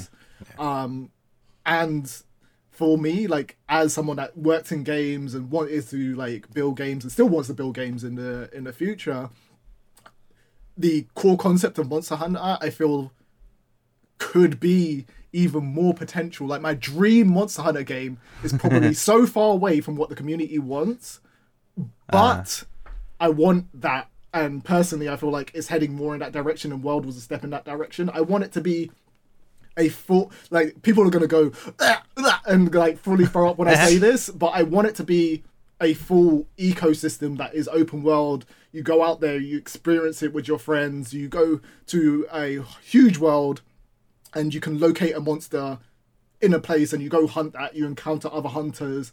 It kind of makes it feel like the Guild Legends film where they were going out and Yeah, it was yeah, like yeah. a whole world and that realizes that So- idea of it being like So- a broad scale thing. So Destiny Monster Hunter. Yes, and that's what people are going to throw up at.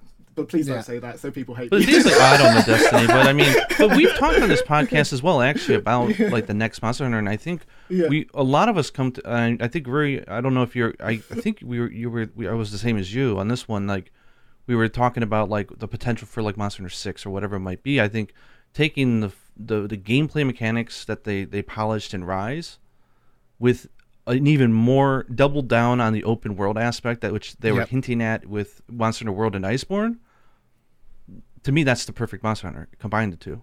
I think Um, the I love the old school Monster Hunter games as well. They're very arcadey feeling to me, yeah, which is also why I'm so I'm I'm really hard on right now for Soul Sacrifice because it, it's, it's an arcade. It's like an arcade game, right? It's like you know, going Yeah. to quest. It's clunky, clunky in a good way, uh, Yeah, in a yeah. grindy, fun, familiar way.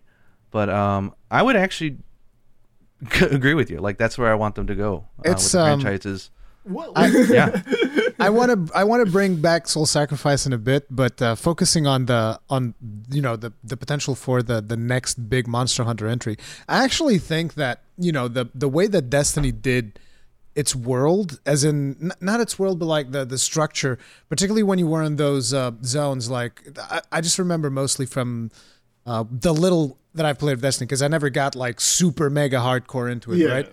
Uh, I got super mega hardcore at the beginning of Destiny 2. Like I did the raid and everything, and I had a blast. But the um, the thing is, the the way that they designed their world when you have those um, open zones where you do patrols and stuff, and you just like randomly encounter other players that happen to be there. I think that would be cool for a Monster Hunter game, but there needs to be some kind of a balance because you also don't want to be like, you know, you don't want to be in in the open world of the game. And suddenly you run into literally like 10 players, which you could Yeah. do in Destiny. Like you don't want to run into 10 hunters because then what's going to, you're just going to Zerg a Rathalos down and it's going to be like, oh, okay. I it's, Hey, Can you imagine though if they had a thing like once you're four players, you you are you disappear from the instance of the world, and then if you're traveling and there's like a team of three people who don't have a fourth, they'll actually appear in your world, and then you can go like, oh, they're in the forest, and you go up, That'd you're like, so hey, can. I join? And The rule of boom, all of four. a sudden you guys become like a group, and you join the quest midway Yeah. and stuff. That would be so sweet. But, But it- I mean, I hope they I hope they keep both though. I want to. I, I don't want to see portable Monster Hunter ever go away. Yeah, Like yeah. I love it so, and I think from a technical standpoint, you can't compete with that type of concept. So I think if we could just have two well-defined flavors of Monster Hunter going forward, Yeah. it means that we have to listen to bitching like every other year. Right? like, one side's gonna be bitching about the other one, the other one will be bitching about this one, and no one will be. It's like guys, just enjoy both or enjoy one of them. You don't have Yeah. to love every game. it's fine. that's, that would be the most ideal. that's the thing. It, it's it's like um, when you have a game like World, and that is followed up with a game like Rise, and it's like they're two very good games in their own right, but at the same time, they they provide you with different experiences. Like World gave you the home console experience, which is something that we hadn't had since what Monster Hunter Dos. I'm no Yeah. Monster Hunter Tri Ultimate. I think was like the the last Well, even- console one, right? Tri Ultimate. even that it it, it, below, it it takes it so far. I, th- I would say Yeah. it's the first time we've ever had that type of like, and I, that's how I think they put the investment behind the incredible update schedule on that game, Yeah. right? And, I mean, and it's like all- you have this console experience, and then people are like, okay, so the the next Monster Hunter is Rise, and I think everybody just expected like the evolution of world. It's like it's on the Switch. I mean, come on, you, come on.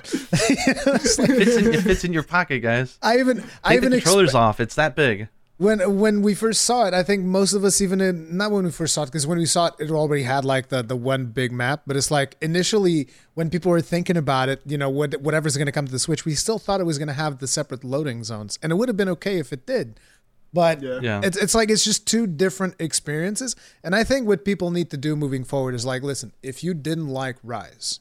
Right. If you hmm. if you generally played through Rise and you feel like whatever the 100 hours you got out of it, some people get 100, some people get 200, some people get 700, like Gaijin over here. You know? It's like, it depends on it depends on how much you like it, right? But it's like if you if through the 100 hours, which most people will probably have gotten out of it, it didn't gel with you, then here's what you got to do. You get Monster Hunter 6, but you don't get the Monster Hunter 6 portable, which is whatever Yeah. spin-off game. Yeah. They're gonna just don't get that one. Just don't don't even worry about it. It's, Use it it's as an not for opportunity to play other games. Yeah, play something else. And um, but, but yeah, I mean, I it's it, go ahead. Oh, sorry. I mean, I I didn't. Oh, sorry. It's the the servers are giving me this one second delay, and I'm hearing you finish the thought, and then you're talking. I I really apologize. It's fine. um, I, I've, I, we've already explained to people most of the times, like, look, there's delay. Gaijin's in Japan. I'm in Portugal. Two six is in the United Kingdom. It's like there's gonna be lag, guys. It is what it is. Go ahead, Gaijin. um, and now I forget what I was gonna say.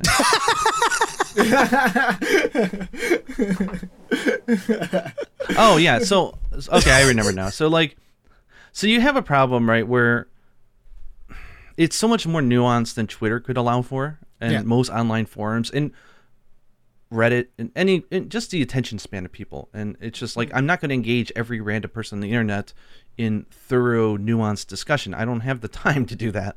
So any discussions we do have is going to be by default surface level, and it's Yeah. going to be very like spitting sound bites and and that's about it right to each other. So it's it's almost meaningless at a point.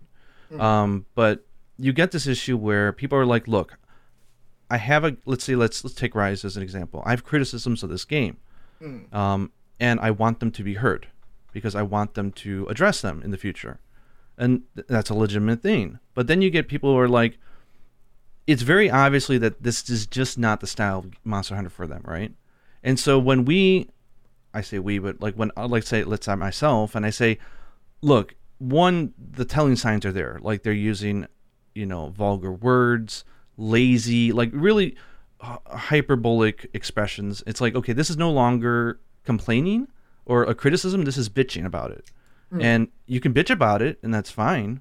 But you know, it, it's not your game. Then play another game. There's so many good games out there. And then people are like, "Oh, you're gatekeeping. I'm not allowed to." The the I'm like, well, one, we shouldn't be talking. This is just the the the side effects of social media these days. We we normally shouldn't would not be talking. having. Damn. Well, with these, we, we with these, I didn't even want no, to talk like, to you. No, no, it's a, Get away from me. think about back. think about it. You're at you're at school. Let's say you're at school, right? And you're hanging out. You're in a club with some Yeah. other people, and like he plays this game. He plays this game. He's not feeling this game. You are. Are you going to sit there and then just say, "Hey, you don't like the thing I like. Let's discuss this." Like you're not going to go around Yeah. debating people I in do normal that life. my it's just friends. not how what do you mean? no, I that, do that with my that friends does all the time. friends. your It does happen with friends, friends. but Yeah. your friends, but not your followers on Twitter. Like, listen, when, whenever they are my your f- friends, but they're not. You know what I mean? I have, I have a friend of mine that buys like literally every game under the sun. So, you know, at one point, this friend, after we finished it on PC, he actually unironically bought Aliens Colonial Marines. okay. And, and, and I That know why he does buggy it game, because like- he's like he's like a collector, right? He buys like Yeah. every PS4, every PS5 game. So he's like he, he wants to get. But I gave him so much crap over it. I'm like, dude, come on, man. Oh, How you no. get, and he's like, oh, dude, but I bought it for like one year. It's like, I don't care. Go buy a coffee. Oh, like what? I gave I gave him hell. but I'm sorry. So the the I mean, guess what I'm trying to say in a more better way. I hope I can put this is that I think there's two different debates, and we're accidentally mingling the two debates. It's like the guy who wanted to go into the room of, "Hey, how can we can, can we improve this experience?" debate room.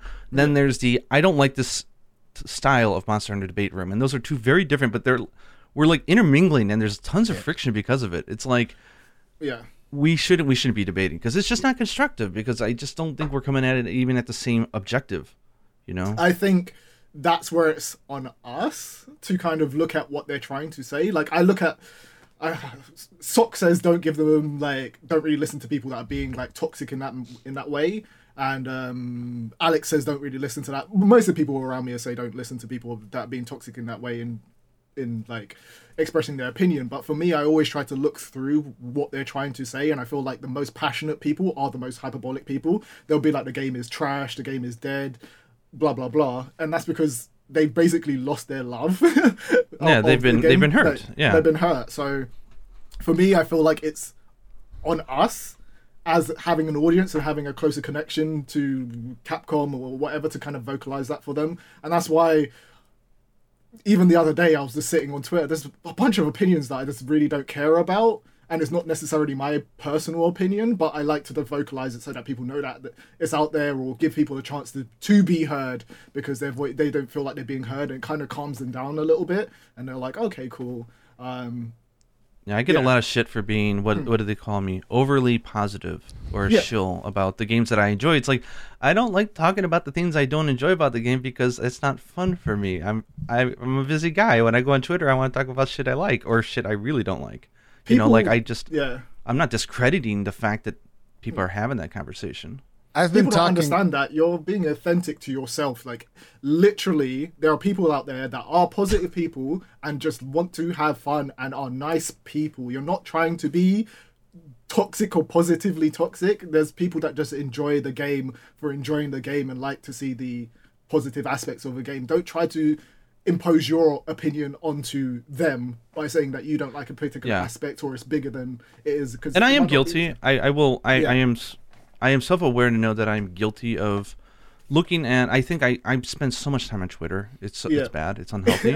um, like I, I think I look at my battery thing and, and like iOS tells you your playtime of all your apps, so to say, for the week. It's like previous ten days, your number one played app was Twitter, forty hours. I'm like, you know, it's some- something ridiculous usually. So it's it's unhealthy. So I'm not coming at this from a very good angle, but I'm guilty as well of of I see this overwhelming wave of bashing and and and, And you just wanna take push personal back. offense because I and I, it's human nature to say shut up but I mean I- the, the the the I just don't I'm, I, I'm I like guilty of constructive in, criticism, but I just I don't see a lot of it. It's just, and I think people, I guess, yeah, they, they feel that it's not loud enough, then they won't be heard. But hmm. sometimes it generates a really negative feeling that I think could lead to situations like you said, where when you go to play the game, you've got these weird little feelings that you shouldn't have that are just generated from you know the community online it's on whatever forum or, or wherever you you interact with people and it's just I, I i don't see the constructiveness of having people just i mean it's the same thing as a positive echo chamber right there's negative echo Yeah. chambers as well and people are like well you need to you need to uh, admit that this is trash i'm like it's trash to you. I agree with that. Yes, you find it trash. You don't like it. I absolutely agree with you Yeah. that you are correct in your feelings. yeah Like, what do you It's, want uh, me to say, man? I love it, or I don't give a shit, or yeah, maybe it's bad, but it's not part of the big picture for me. I don't know. We're all different, so Yeah. it's it's one of those things. I'm I'm guilty of engaging it as well. Like a, a while back, there was this this one tweet that just triggered me so hard. This this one dude was like, "This game didn't even need to exist. We could have just had stories too." And I was just like, "Oh my god!" I just popped off. I was like, "It's a great game. Freaking fight me!" I got I got really mad. I was like, what this Yeah. "It's a great game. Fight me!" and a lot of But people actually came was- out to fight me. I was like, "Oh damn!" as a two six nine, the thing that impresses me about you is that you're able to engage with a lot of that discourse, hmm. but yet you also have the background of understanding game development and operations. There's got to be a bunch of stuff in there that is just pulling at you to say like you all don't get it. Like come on, Eh, but you Yeah. don't, and I find that the amount of reservation is is commemorable. I couldn't do it. Sometimes I just like to troll people anyway because I'm quite chaotic. So like I will tweet stuff that will just rile up people, and every time that someone annoys me, I'll I will want to annoy them more than they have annoyed me. So like uh, Hurricane saying there, where he's like, "You replied, come fight me." I would just find the thing that would annoy them and just be like, "Okay, I'm gonna tweet this." You've just given me fuel. we can play this game. Yeah, exactly. School schoolyard antics. It's fun. That that is a very super rad thing to do. Like I Exactly. see super rad going at it all the time, dude. He goes through the trouble of posting so many of his terrible comments. It's like here you go, right here, public square. He hides the names, of course, but still. Like- I- I'm so jealous that he he does that. I feel like uh, we have to be a bit more chill at Arekkz Gaming because not only the size that we are, but the connections that we have to like loads of different Yeah. parties that we're just like, oh, we have to be a bit more calm. But that would be me fully Yeah. unleashed. Like I would just be tweeting that like like that all the time, just roasting people. But most of the time, it, it's it's. I don't understand why people have so much disdain over certain things when it's literally just video games that we're playing. Like, it's an enjoyable experience. It's like entertainment, and people forget that. But people get so involved and enveloped in it that they become toxic almost. And it's just like, It's like uh, Let me tell you something. On my on my secondary channel, I've been talking about uh, one of my earlier gaming passions, which is World of Warcraft, and I've been pretty negative, maybe even considerably toxic in a lot of situations. And let me tell you something: for the people complaining about Rise. if you like You World of. Warcraft, Yeah. you have no idea. you literally have no idea. It It's worse. like you have you have this beautiful gem on your hands, and the people playing WoW have like this giant smelly turd. They're just like holding it, trying to do something with it. It's like- it's mad. It's mad. It's like playing Call of Duty and all of those games back in the day and being on Xbox Live or any other game basically that's outside the Monster Hunter realm and it's a competitive game. It is super toxic. So Yeah. uh, yeah, people don't know what toxic is in in Monster Hunter at Yeah. the moment. So yeah, So I've got a fun thought exercise. This is gonna, this is Okay. going to be a challenge to both you and Rarigan. yeah, Which is take in recent memory Yeah. or whatever that sticks out of your memory. What's a take that I've tweeted that you were like, "Oh man, I do not agree with that." Like, what the hell? Like that? Nah, that's I don't feel that way. What would be either the sometimes- high, the biggest yeah. one, or just one of them random? I would love to hear your thoughts. sometimes I can see where you're coming from, but sometimes I just feel like you're literally like trolling, and I'm just like, is he doing this on purpose? Um, because of the way that you've worded it, not the actual idea, but the way that you've actually worded it. Um, Oh, interesting. I Do you can't- have it. Oh, I, oh, I'd love to know an example. I can't really think of anything. name Right some of the things that recently people have got on your neck with, because I know there was capture versus kill, but I'm not really bothered about that. Oh. All- so that doesn't really bother me. Um, Yeah, that was that was upsetting. They're the like, recent one was divine blessing. People stuck up for that, but that's Yeah. I feel I, I was on the side, your side, of, with Yeah. that one. So w- there was a one in the I, middle. thi- that I think the most I think the most controversial one I had was um Bazelgeuse. And the Yeah, way spoilers. that it was that triggers like- me, man. it triggers me, dude. Yeah. Oh, I, check- I I mean, you know my opinion on that one. Like, I'll I'll be without like stuff gets spoiled to me way too often because I stream these Yeah. games. Like to give you an idea, two six, I was going through Iceborne in my first playthrough, and some random person just jumps into my chat and goes. Hey, has he fought Gold Rathalos, uh, Aw. Gold, Goldian, and Silver Rathalos yet? And I was like, Oh, "You no. son of a! Oh god! Oh no! I was Oh, so no. mad. Like my mods banned them, but I saw them as I was like, "Oh Yeah. damn, dude!" well, thank, thank goodness Monster Hunter is not a story game, right? Because if Yeah. it was, then that would really suck. But luckily, it's not. So that even if there is disappointment, if you accidentally get spoiled, which sucks, um, it doesn't re it it robs some enjoyment, but it doesn't rob all of it, which is great. Yeah. Where like some movies, if you know the catch line, it ruins it. So like um like Sixth Sense or something like that. So like I'm happy that we're not we're playing an action game and not a story narrative one. And so the thing that I think another one that rubbed everyone wrong was my defending of the the quote unquote end game, which there Yep. is none, of course, um, which I think we would all agree with. The quote unquote end game coming a month after release, and the whole they should have delayed this, and me going like, it's during a pandemic. Yeah, it doesn't change the factor. This is big corporations. You got to talk out about. it. And I got in a bunch of internet fights with a bunch of people about that topic. Uh, that was a I- fun yeah. one. I would So let's do- probably I would probably disagree with you, but it'd be like a mild disagreement because I also think that um, you know we as content creators, uh, particularly us, we get to play uh, Rise earlier than most people, right? So for us, it didn't affect as much. But I think that for a lot of people, the fact that um, the some of the stuff came later was actually a good thing because they didn't get spoiled to as many things as they would have otherwise. Because you know Yeah, you 'cause have like those uh the the boss database youtube or whatever that you're always complaining Yeah. about that literally they it was like I, don't- I think it was even before release. Here's a thumbnail it's the second- with with friggin uh, ibushi. Here you go. Have fun. It's like what? The second Excuse embargo's me? up, that stuff goes out. Yeah, it's like ah. It's disgusting, dude. And and the worst part is like Capcom even gives you like those loose guidelines. It's like, hey, try not to spoil stuff for people. They're like, fuck it. Does it say that I can't do it? No. Okay, fuck it. I don't care. Oh crap! I already cussed twice. I shouldn't have. yeah. I lost it. Yeah, I haven't. I, I one thing I don't like, and I, this is I, I don't- I'm curious if you guys you must experience this two six nine Yeah. be, with how big you guys are because you you you dwarf us when it comes to size of of just viewership and and content and everything. But like even like us, I would consider myself a smaller creator, like maybe mid size.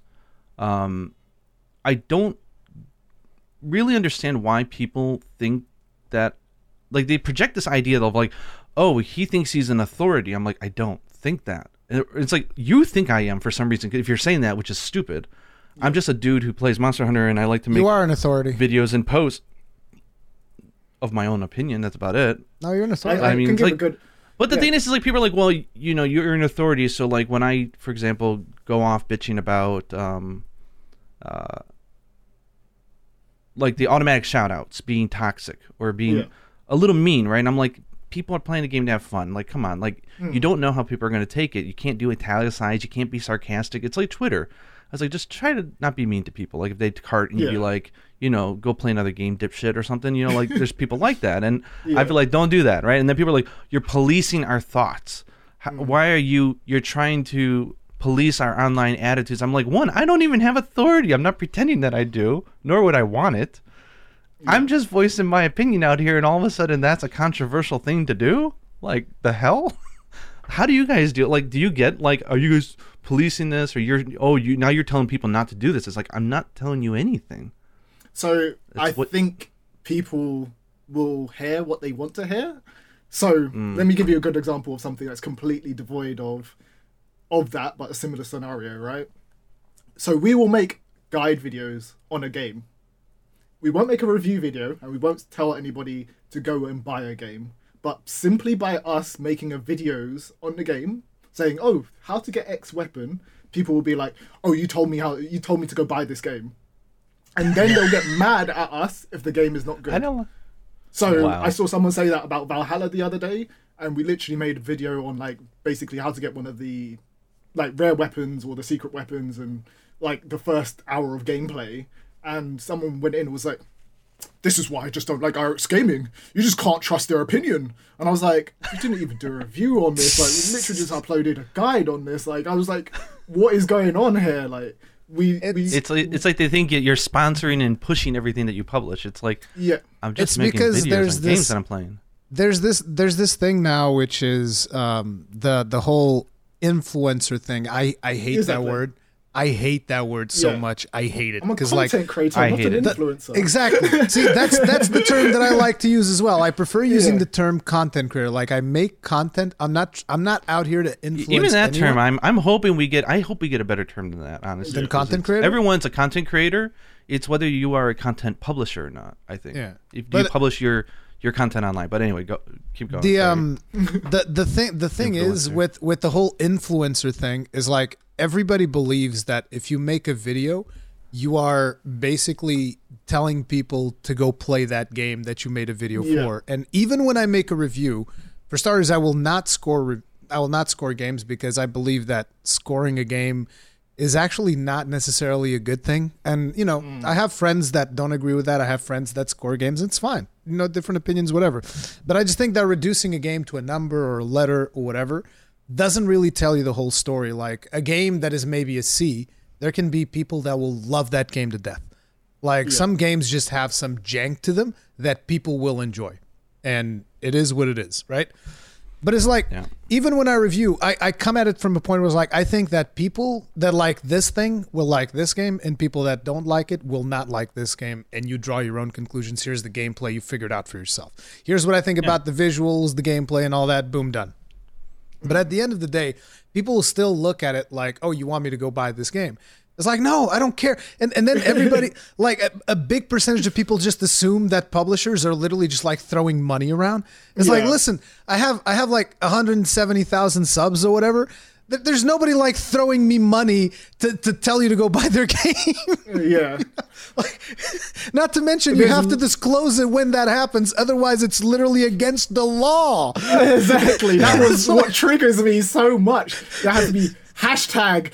Oh, this video is sponsored, and even if it is sponsored, it's even like the worst thing to have your like opinion like thrown that way to be like, oh, go buy Yeah. this game because it's a sponsored video. It's like, yeah, don't, please don't tell Yeah. me that we're doing that. We So, so what's your many advice to that kind of stuff though? Like the, the people who are who are going to project whatever they want to hear is just ignore it. Like it just comes with the territory, or I think it's as a uh, content creator, we need to just definitely try to ignore it uh, as much as possible. I know that's extremely hard, and I can't do it personally, but Alex in Paradise figured out some way to uh, to do it and stuff like that. I'm sure.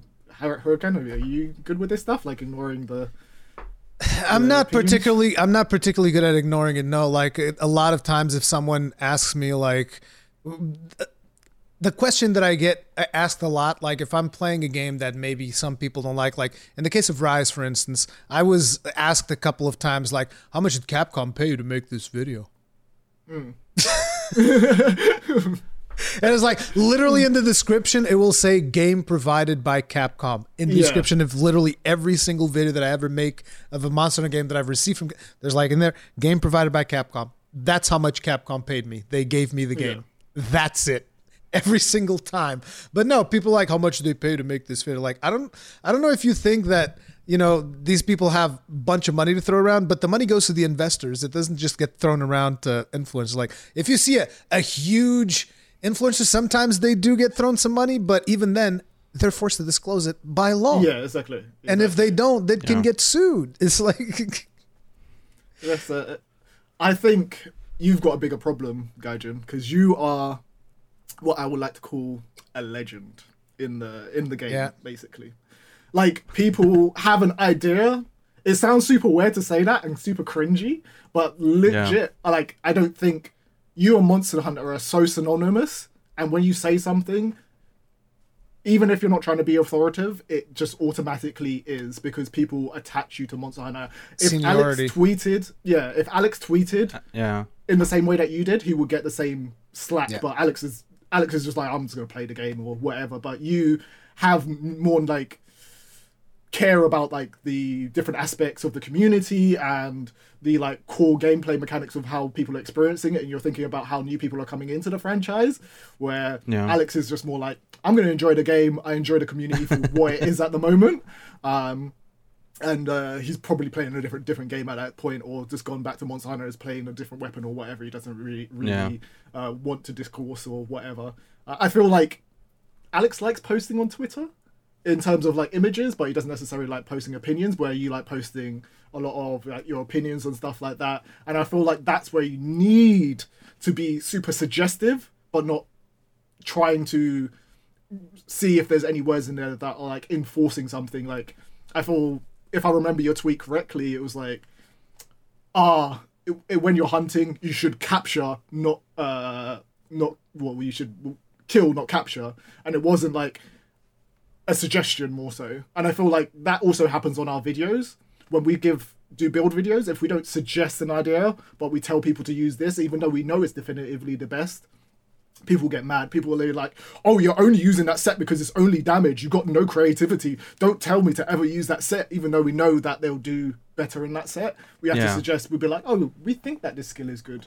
Oh, you you have to usher that in rather than doing that." But Hmm. you you understand that. It's just Twitter anyway. People can take whatever you say out of context, and I know Yeah. that you understand that because I think- we're all like adults and we've gone through all of that stuff. Yeah, think what it- frustrated me was when I made that video about capture and kill. Yeah. I started out by saying, "You see these materials, you can't get them from capturing the monster." And what I Yeah. meant to say was, you can't get them in the capture rewards. Yeah, you can get them in the quest rewards. It's just you're Yes. you're you're you're fudging with the percentages that you might get more of them, and they're like, "You're misinformation." I this, if I can go off about one thing on this podcast, Go go today, go get him be- get him. Let's I know what go! you're. Let's go! And it's not. It's, Get 'em! No, no, it's it's it's not PlayStation. So No. we've I've done that enough. I know where you're going with this one. it's the it's the word misinformation. Yep. It Yep. triggers this living shit out of me because Yep. people use it and they don't understand the connotations that it has. Misinformation. Yes, okay. There's many dictionaries can define it many different ways, but I think that there is a consensus that misinformation implies intentional um, intention of giving bad information, like knowledge that you're not being 100% accurate or or truthful. So when you say misinform- spreading misinformation, it means this person is purposely, you know, they've got an agenda. They're purposely sharing something that they know is not quite the case, um, whether it's for nefarious reasons or whatever. So it's like I make a video and it's like, like just like like I said, like it's just a, a, a linguistic thing, right? It's like, oh, mm. he's spreading misinformation.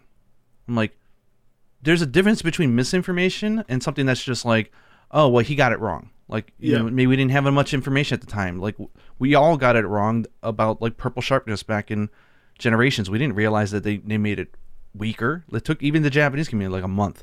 Does that mean that everything we did was misinformation? No, it's just we weren't informed, we're wrong, or it was just a different opinion. But people use that term so much and they fling it around like it's just a household name. And it upsets me to no end. And people say, "Well, your your your video is spreading misinformation." I'm like, "Whoa, whoa, whoa! What are you, you trying to say? I'm Alex Jones or something now?" Like, Yeah. Listen, it, it triggers the hell out of me and then I, I yell at people and I get in arguments on twitter and then i realize they don't they're not using the word misinformation the way that i think it generally means and mm. it, i really hate it Im- imagine being arrogant enough to go into a Gaijin Hunter video and be like, "You're spreading misinformation." but that, that happens everywhere, and I think um, where it comes from as well, it's not even just that. It's also the fact that people all all make mistakes. People just don't see people that are not content creators make their mistakes, so they don't see the update.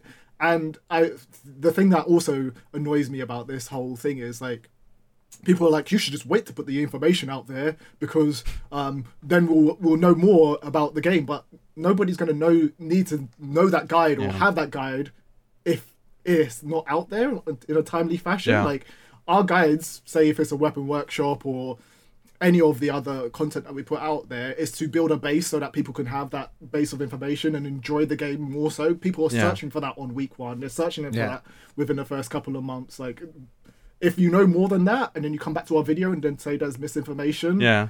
then uh, that's kind of a weird scenario because we were all finding out at that point. Someone went on like one of my reviews i think it was from Yeah. world and they're like well you didn't even mention how they screwed up like the thing in iceborne or whatever. I'm like did you look at the date i made this freaking video? That had- stuff wasn't even out yet. Like I've I, like give me a break man I've had the same thing where people will like bring up something from Iceborne and like a world video. They're like, "What do you, what do you mean this set is is great? Like, have you seen the stuff that you get later on?" And I'm like, "Dude, literally, there's a date on these videos, man. It's like these videos been around for a while." but it's like, but what- i'll take your feedback to heart though like one one I'm of the sorry, I things just- though that I that I wanted to bring up is like um uh, particularly with the whole thing about editing the you know the carding auto shots and whatnot so that because people will like make somebody else feel bad because they card or whatnot. It's like for some people it might be a joke. And you know maybe they're among friends. It's like oh you cart you suck whatever. But when you're online and you're with strangers like you need to understand there's like a full spectrum of even just like mental health nowadays because it's one of the biggest plagues in the world. Like people are constantly assaulted with different problems with their mental health. I'm I at least seem to get exposed to that a lot. For a lot of people come to my stream, they say, "Oh, I have this problem, I have that problem." I'm like, okay, so it's like you need to understand that everybody's different in the world. Some people can take a joke, some people can't. And the reason why Gaijin says these things in order to try and promote a better community is how you could potentially get to, um, you know, having a more positive experience in the game. So, like, to give you guys an idea, uh, and, and you guys will probably be able to look this up. A lot of people say the Final Fantasy community is extremely positive. And I can tell you, in the game, they are. Outside the game, sometimes sometimes much. things go wrong. But in the game, like let me give you um, a perfect example. So there's um, there's an instance where you can go to which is called Eureka, which is something that I've been doing recently. And it's like it's old content, but basically the idea is you kill a bunch of monsters and then after you do that, a bigger monster spawns, and then you kill the bigger monster and you gain rewards, right? So the Final Fantasy 14 community in game is so cool about this that there will be like say 30 or 40 people in that instance and people are grinding and then suddenly one of these big monsters spawn. Everybody will go there and they will wait. They will scream to everyone that's in the instance like a shout command. They'll scream and they'll be like hey there's a, a monster here. Uh, is anybody on the way? to make sure that people don't miss out. Like they will wait for random strangers to come to the monster to make sure that nobody misses out on the like rewards. like this happens and and this is just like a very small example because this happens like times 100 throughout Yeah. different aspects of the game. Like people just being very respectful of everyone's time. And that is one thing that i feel like we could it would be great if we had that like everywhere in gaming like those I didn't of- realize that the Western community was capable of that. I don't want to sound like I'm overly negative, but I, like, I don't play a lot of Western games, so I don't know. And so the few times I have, I've had some unfortunate experiences, which is not, I guess, reflective of the, the group. But I, like in Japanese games, they'll have the same thing that you're describing, which is like, you know, everybody who participates in the hunt at the end gets a reward. So everyone comes in, says seven o'clock, you're going to hit it once, and you're going to leave and then everyone comes, and then we'll kill it starting from 50 after. We're going to give everybody an hour and 50 minute window to come in and get their hit in just so they participated. And it's like a thing that happens with, with games out here. It's it's really cool. You know, like it's very organized and it's very thoughtful. Um, and I didn't. That's kind of cool to hear that the same mentality works Yeah. on a global server for FF. That's that's that's it, good. The server's not. I mean, it, it works everywhere in FF. So yeah, I guess you could say because the servers are segregated by region, but this happens in in every region pretty much. And That's yeah, great. Yeah, it's it's it's really cool. So it's like that. That's the reason why Gaijin goes after these things, and in particular, like in Japan, you guys have more of that type of culture there as well, of like people being more respectful, so Yeah. everyone gets their rewards and all of that stuff. More so than we do in the West. A lot of times, particularly in MMOs in the West, people are like, "Oh, the rare monster spawn, yeah, screw everybody else. I'm getting my, I'm getting my loot." it's like, but people, people need to realize that, like, if you band together, like the, you can get. there's even those. Th- There's even those like contests where you know where people it's like if they are able to agree then both people would make money and then if they disagree then somebody makes money somebody gets screwed over. It's like people need to understand that like if you band together like there's usually better results and I guess Yeah. that's what uh, what you were going for. But um, we still haven't touched on a very important topic, uh, particularly with two six nine here. Let's talk about stories too. Let's talk about that Stories stories too, dude. You've been covering stories too, like nobody's business. You and Paradise have been going so hardcore that even I wasn't able to keep up with. Like I you gotta guys, say, I- you guys I- stole my SEO. Like I had to give up on stories too. I couldn't get any views. I, I had to admit, submit that I did get a good chuckle at seeing, is you guys have such an amazing breadth of content for the game. Yeah. Everything from like really like hardcore, like here's a build guide and here's some ideas of how to just break the hell out of the game, to like you're, I, I, I to me it's like a I, I've never played Destiny, but I've Yeah. I've heard of like the um the uh like opening Yu-Gi-Oh or opening Pokemon booster pack videos. Yeah. And you guys, okay, we're gonna open up ten SR eggs or some rare eggs. You know what? it just it, you guys have so many funny ideas about across the thing. I just it's hilarious. You know what that is? I hate that idea, right? And I hate doing those videos, but people love them.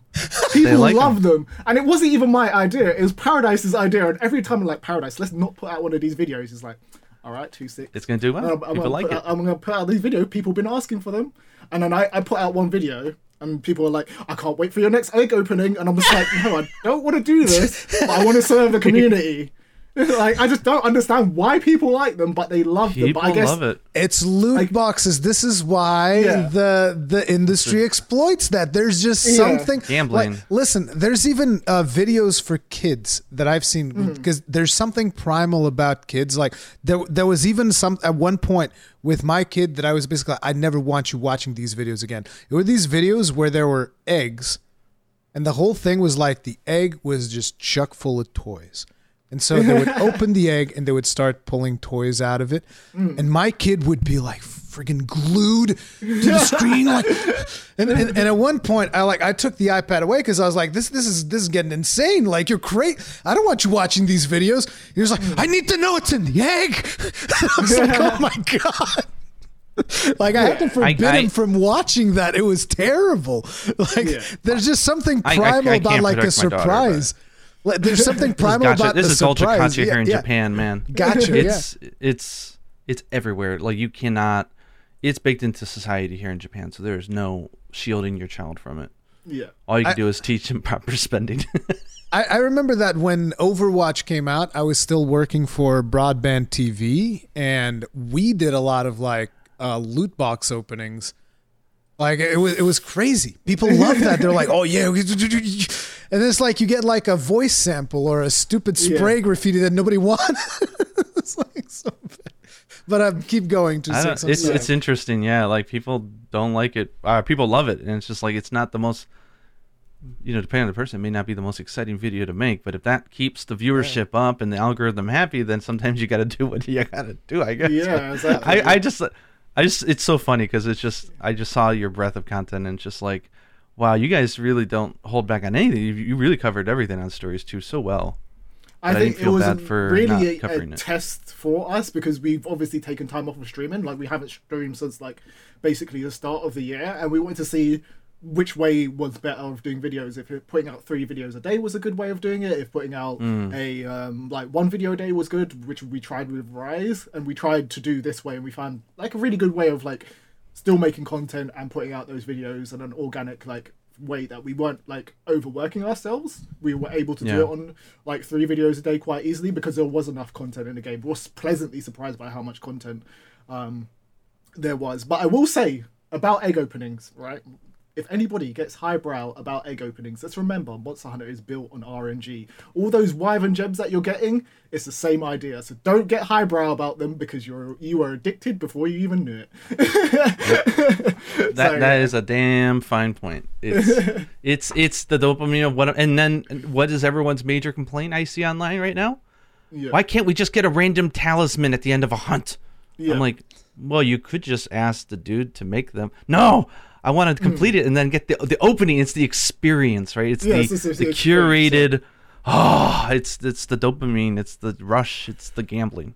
Which we are all what- gamblers. Yeah, which is what I feel like we're missing from Rise, that aspect of that, Yeah. where decorations worked. Like, we got roasted for saying that we, we prefer decorations. We got roasted for saying that there was no end game in our review as well. People thought we hated the game, even though I went in there being like, this is the best Monster Hunter that I've played, which I still personally feel like it is because it's more anime and I really enjoy like Yeah. the core aspects of Rise. I feel like they made a really good game, they just didn't follow up or like do like a very good way of like elongating the experience basically so um i really enjoyed it and i wish that they kind of built on the same thing that they were doing with world with like the drops and what they're doing with story i still didn't think the post support for world was great and i don't think they've hit their stride with like how they should drop uh content i feel I said it in a video the other day, and people were just being like, "You're so entitled. You're for this." I feel like we need like two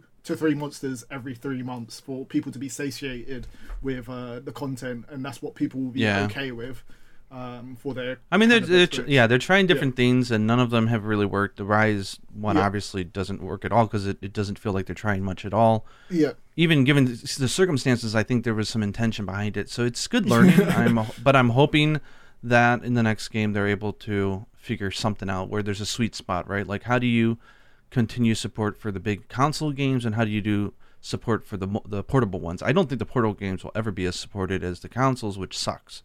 But I wish they were, but I don't think they will be. But um, I don't think But it's this is yeah. go ahead, go ahead. This is, this is a controversial idea, but I have been pitching it to people. People, the people that are watching this don't hate me, right? Okay, this is the one. I we don't go. think there should be an ultimate game anymore. I think there should just be a. It's gonna. It's gonna be a battle pass or a season pass. oh no! So that you you're you're it's, the ultimate game's basically the same thing. Anyway, you're literally No. buying a forty part like a forty or fifty pound game that extends your game and your play period. If they just had the the focus that was put into the ultimate game from the beginning as post launch content, you would get that. It doesn't mean that you're getting anything different. You're just getting the stuff, the content earlier, and they can still have the environments come in at a later date, like twelve months later. They can still have I, new monsters. I can give a few kind of ar- arguments to this one. Yeah, go on. Um, but it's it's a, it's an interesting thing to think about, though. Yeah. I would say that. But I think from game production standpoint, I think there's a big dip when you say, um, let's, you know, like I don't know how many people realize like when they're let's say they're working on let's say Monster Rise, right, and it's whatever years of development. Near the last half year, you're basically at content complete builds Yeah, yeah, yeah. and you're you're focusing more on testing, And uh, ironing out bugs Yeah. and stuff like that. The rest of the team is not fired; they're not let go if it's a good company. Um, they start working on the next project or another team or something, right? So like the work on something like an ultimate release happens well before the end Hmm. of the original game does. In most cases, you would assume so, right? So when you say that you'll get the same content in the ultimate as you would have gotten if you had just waited, I actually think that's not right. I think it'd be interesting what type of content we would get because I don't think yeah, it'd be the exactly. same. Yeah, it wouldn't Because be the there's- same there's something about- yeah. Being able to stop, pause, break off, and make have another team with a different director come in and really be able to mess around and do a lot of stuff, and also at the same time watching what happened with the base game. Right, they're watching community reaction, they're seeing how things are being received, and they're able to implement that stuff arguably also Japan sucks at agile development. Um, so I don't I don't think that they have the capability of being that flexible that fast. Yeah. Um, I th- the ability to set back and then think about it before you commit to it, I think is is powerful. So it would be interesting though if they did something like a battle pass, like what type of content we get, because I think that's almost more in line with like Frontier, right? Like a Mm, yeah. subscription service, like in looking at what they did. I still think that there's there. I would love to say that there's a market for that, but Frontier, ha- unfortunately, even with its massive legacy, did not. I mean, it was only like forty thousand people playing that game for years. So I was like, I don't know if that would. But you be- can you can argue that I like- Frontier did not have the mass appeal of World. yeah. Well, true, But yeah. but but it's like my my thoughts on this is is like so at what point does it stop just being a Monster Hunter game and it's not I mean not a Monster Hunter game but um, at what point does it stop being a game and it becomes a live service game that's the thing cuz cuz that kind of feels like what you're asking out of it and I've seen this argument plenty of times and to me the problem with that is that the reason why Monster Hunter has innovated so much, like you go from uh, three to four, and you have mounting, and you have two new weapons, and you have all of these new mechanics, right? You go from four to generations, and you have styles, you have all of these amazing new things, and you go from that to world, and it's like you have this brand new world, amazing new visuals, a more fluid combat, all of this stuff, right? These evolutions happen because the game ends. And if you go to a battle pass type thing, that the game doesn't end anymore, and therefore the evolutions are going to be much less. So, like, you look at something, for instance, a game that I'm playing right now, Final Fantasy 14. I love the game to death. The game is amazing, but let's be let's be real. Like in terms of the actual combat of the game, it's barely evolved since 2013. You know, the combat is sure they add new abilities, all that, but it's still tab targeting combat. The thing that's evolved is the storytelling. So the stories are much better and cooler and all that, but the actual gameplay of it hasn't really changed that much. There's new raid mechanics here and there, but not an evolution like say, oh, generations, world, like that's a massive evolution, right? And if you go down the path of the live service, then you're going to see less of that innovation, in my opinion. That's the thing. Uh, he, Here's a here's a counter pitch. I would love to see what you would think. It is. I was just thinking about like we were saying, and if you get something like, what if they had a third line of Monster Hunter game? What if they have the the base console experience, like the, the mainline titles, Yeah. whatever? You had the portable series, and then you have a live service one. One that I think what you're getting at is they can iterate faster on stuff, uh, and they can keep up, and they could actually be an experimental hotbed for the main franchise, mainline games because they could iterate faster and more frequently. Yeah. I think we could have there's You're- there's a world in which we can have three different. You're splitting Monsters. you're splitting your community across three different games. Not, actually, you're True. splitting your community across four four. different games if you want to have Well- stories as well. But let, let, let me uh, just get into something. Yeah. Yeah. So, I've watched a video. Sorry, we just bombard you with counter arguments. yeah, yeah. I watched your video. I think Monster Hunter, in its current form, is a live service game anyway. They might not say it is, but it definitely is. There's updates and patch updates that drop. There is a stream. Like, how is it any different from a Destiny game, a uh, Warframe game, or a Final Fantasy game? Because it's dropping content every like three to two months anyway. It might not be as big as it was in like uh, World or anything like that, but still there's content being dropped. They're posting on the thing saying that there's new updates coming. yeah. It is So I being updated and tweaked like all the time. Yeah. So I think the difference, at least linguistically for me, is Yeah. that it, are the updates tied directly to the profits of the game? Like, are they are they dependent on maintaining the same amount of active users and sales each update in order to maintain the scope of how much they're spending to make the game, or is this just adding on and ex- extending it? And I think that what they're doing is they're extending the life of the game and the shelf potential for it, but they're not dependent on it. Like they could just stop doing deal, you know, updates, and they'd be they've made the majority of their sales from the initial release already. I would, Yeah, but argue. then like you look at Iceborne And and, then you look at like the ultimate like release and those are basically an extension to the base game so that they can retain that revenue, right? If they didn't release Yeah, that, so I think- they will be like gouging money and stuff like I that. would But- I would say World and Iceborne I would agree are more closer to something akin Yeah. to a live service. I still think that there's a there's a uh, there's a, that small little line and when you go okay I'm Yeah. revenue dependent on my update it changes the whole way of how they do it. So I wouldn't say that it's necessarily a live service game, but it, it tries to pretend to be like one. And I think that's actually where some of the dissatisfaction came from some people. Is the fact is like stop adopting live service operation stuff in my offline game. God damn it! You know, like they get really upset about it because it's like it's not live service, and now you're doing power creep and all this other stuff, which you have to do if you are a true live service game. You need to Yeah. have DAU, you need to have MAU, you've got to have those metrics. Um, like it's your game will cease to exist if you don't. you know, it will have to shut down. So I don't see that though with Rise, obviously, with the amount of content. But I mean, I don't know. I guess it's just a difference of of, of terminology, maybe at the end of the day. Um, when you say live, service, I think everyone imagines something different, right?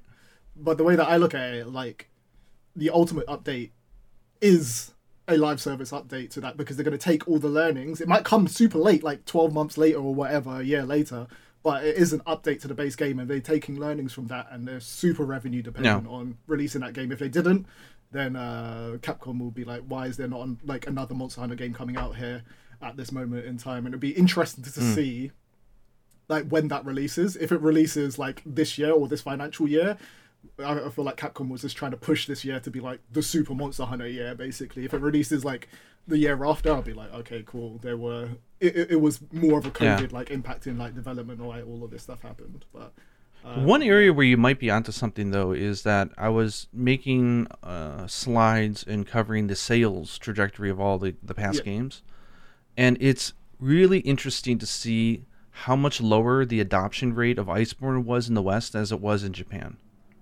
One could argue that we have gotten ultimate releases here always, so we're used to paying full price and buying basically a sequel that is is like you're saying it's Full-fledged, basically taking Yeah. a, a year a year and a half of live service and holding off on releasing all of it and then just doing it in one big drop for 60 bucks you know like that was which Yeah. I would agree with you in that in that looking through that perspective I would agree with you Mm. it's it they're, they're acting as if it's a live service but they're holding on to everything they're Exactly. just releasing as an ultimate rele- as a product which I personally like but it's just we've had it here right but the west hasn't, and there is a much lower adoption rate. Like Iceborne did the the percentage of people who bought Iceborne, who bought World, is significantly less. Yeah. Uh, in the West and in Japan, it's much more of an adopted sort of system. So one could argue maybe it's not the way they're doing it is not the most profitable way for the Western market. So whether it's the right way creatively, I have no idea because I honestly don't know how Capcom is at doing like live games. Like maybe they suck at it, maybe they're good Yeah, at. it. I don't know. My could- my hunch is that they probably suck at it. We can take a look at Um, like how they released the PC version and their update. We know that they suck at it. Like the fact Yeah, that the PC so- version isn't like day and date and it gets its patches like later than the like the console based version, I just don't necessarily agree with. No, it's like the they to- it's the cert process two six. it just takes like a whole like year or whatever for it to come out. We haven't even heard of the PC version. Like, where is it? Like, rise. Um, Well, there's also a lot of know-how, right? Like J- Yeah. I would I would defend Japan in the fact that there's no PC market here at all. yeah, um, for gaming. So like the developer know-how of being able to develop for PC is just not. It's they're getting better slowly, but it's still very very early days. I think for mm. publishers out here. I think I almost feel that it would be better if if companies were more trusting of their source code to work with external partners to make the PC versions so they can Yeah. feed them, you know, live access to the source so that they can get the updates out faster because I just don't think Japan has the infrastructure. Like I said, agile development still isn't applied at a lot of studios here, as far as I've heard from colleagues or, or like people who work in the industry here, friends. So it'd be interesting to see um, if they could do a live service game. If if their mobile games are any indication, though, I think we should be happy that they're not doing the ultimate as a live service. True, I don't know, They yeah. don't. Maybe- I don't necessarily like how they do their their rollouts, and I think they have a really hard issue with power creep. And I think we saw a little preview of that with Iceborne, yeah. where I maybe maybe they would be better. I don't know. It's it's weird because they're not doing enough, so I don't know the analytics. Like, is it better for them to like do one every two, like once a month, once a week, once every two months, and just have like a crap load of content? I don't know, but uh, they certainly haven't found the sweet spot. That's for damn sure. I feel like Stories too is doing a very good job where like I'm super satiated with like the end game there and they're dropping content and then they've got these like smaller patches which are just like some quests in between. It's like every two weeks you're getting something to kind of dip in, even though you weren't necessarily expecting it from like the the base game. And if the core mechanics of like stories was a bit more like expansive, then people more Yeah. people would be jumping back in. But they need to take that kind of flow Yeah, and apply it I think the success of Rise Yeah. might actually be, our Stories too might be its visibility, its Yeah. transparency. Like Yeah. if you were to tell people, okay, Monster Hunter Rise, um, on the second, on the f- sec, you know, first week of the month, we're going to give you a challenge quest. Second week is a new Rampage quest. Third uh, is going to be a new event quest, and fourth one is going to be a layered armor quest. It's essentially the same damn content they're giving us right now, but it's different, right? Because you Hmm. Yeah. know what is coming and when, and it it I don't know. There's something like I don't know. Maybe they got it wrong. Where like, if we try to make it a surprise, people are really excited. It's like, no, you don't understand. People's imagination will always be much better than what you can deliver. Yeah. yeah. you know. So like, it's better to come out and just say, "Here's what we're dropping," and then it's exciting. You know, like, and so I think there's a lot they they could learn from what they did with stories too. I'm so However, I am I am so scared about the final quest though. Yeah. I if it's what I think it is, I'm going to be very disappointed. oh no. that would not be the right way to end it at all. I that's the one complaint I have of the entire game. So it's like 99.9% love the game. That one thing Yeah. though just bothers me to death. Um, but we'll see. This one thing that still hasn't happened is bothering Gaijin to death. We just it's, it's living rent free in his head. but it's it. But Stories Two is a good. I, I I just love the fact that they're able to make it such an authentic, wonderful Monster Hunter game, and it's not. They're using Marvelous, right? They're working with an external developer. but- the fact that they can, I mean, that shows the producing chops of whoever was the producer at Capcom. Like that they could direct a, a completely different team from a different part of the country to make such a good game, and just Marvelous just knocked it out of the park. Yeah. So iteration, we need more. So But yeah, your, Battle Pass is a is a, is an interesting one because I think the industry still there's still room to figure out that system to make it even better. I think there's slowly some games are getting better at it, but uh, eventually we'll get to a point where Here's- I think even Rory might be okay with the idea. Listen, here's my on how it's biggest here's my biggest problem with Battle Pass and literally if a company you does play- Battle Pass in a different way, then you know, I might actually be okay with it. And and, and some people are gonna go, Oh my god, we're gonna be okay with Battle Yeah, there's one thing that I'll explain to you, and this is my biggest problem. My biggest problem with Battle Pass is FOMO. And this is the reason why I don't play Dauntless anymore. Because like Yeah. I like Dauntless. I've I've said this. I even took a sponsorship opportunity with Dauntless because I like the game that much. I was like, yeah, sure, I'll take it. I'll, I made like two guides or whatever uh, from a sponsorship opportunity that I had for Dauntless. And a lot of money. Don't I wish it was, it was not that much? It was not that much. If you have a hundred thousand some subs, it's not that much. But still, you know, it helps. But Yeah. um, the thing here is, in the way that battle passes work, is that you know you buy the battle pass and then you're expected to play the game throughout a certain Yeah. amount of time and do certain activities that the game wants you to do, and you have a certain amount of time to finish those. So it's like hmm. you buy the battle pass for this month. By the end of the month, the battle pass goes away. That's my problem. The FOMO of it, the FOMO think- fear of missing actually- out. I hate that. Like if Maybe you I were to tell me, it. if you were to tell me, you can buy this battle pass, and like Yeah. two years from now, you can come back and complete it. And I'd be like, okay, mm. that's whatever. Yeah. That's fine. maybe I worded it like incorrectly. So maybe it's ba- not battle pass that I want or a, a season pass, but like m- maybe it's more of a season pass where it's like a season of content. Mm. Battle passes are just like you like get skins, some like coins Yeah. to spend during your time or You know what? whatever. Hmm? I will agree with you on this in the fact that I now see the enticement of Iceborne was a fantastic expansion. It was probably one of the best ones they've ever done uh, for a base game. But like a forty dollar price tag on the DLC was a lot to swallow, obviously Yeah. for a lot of people.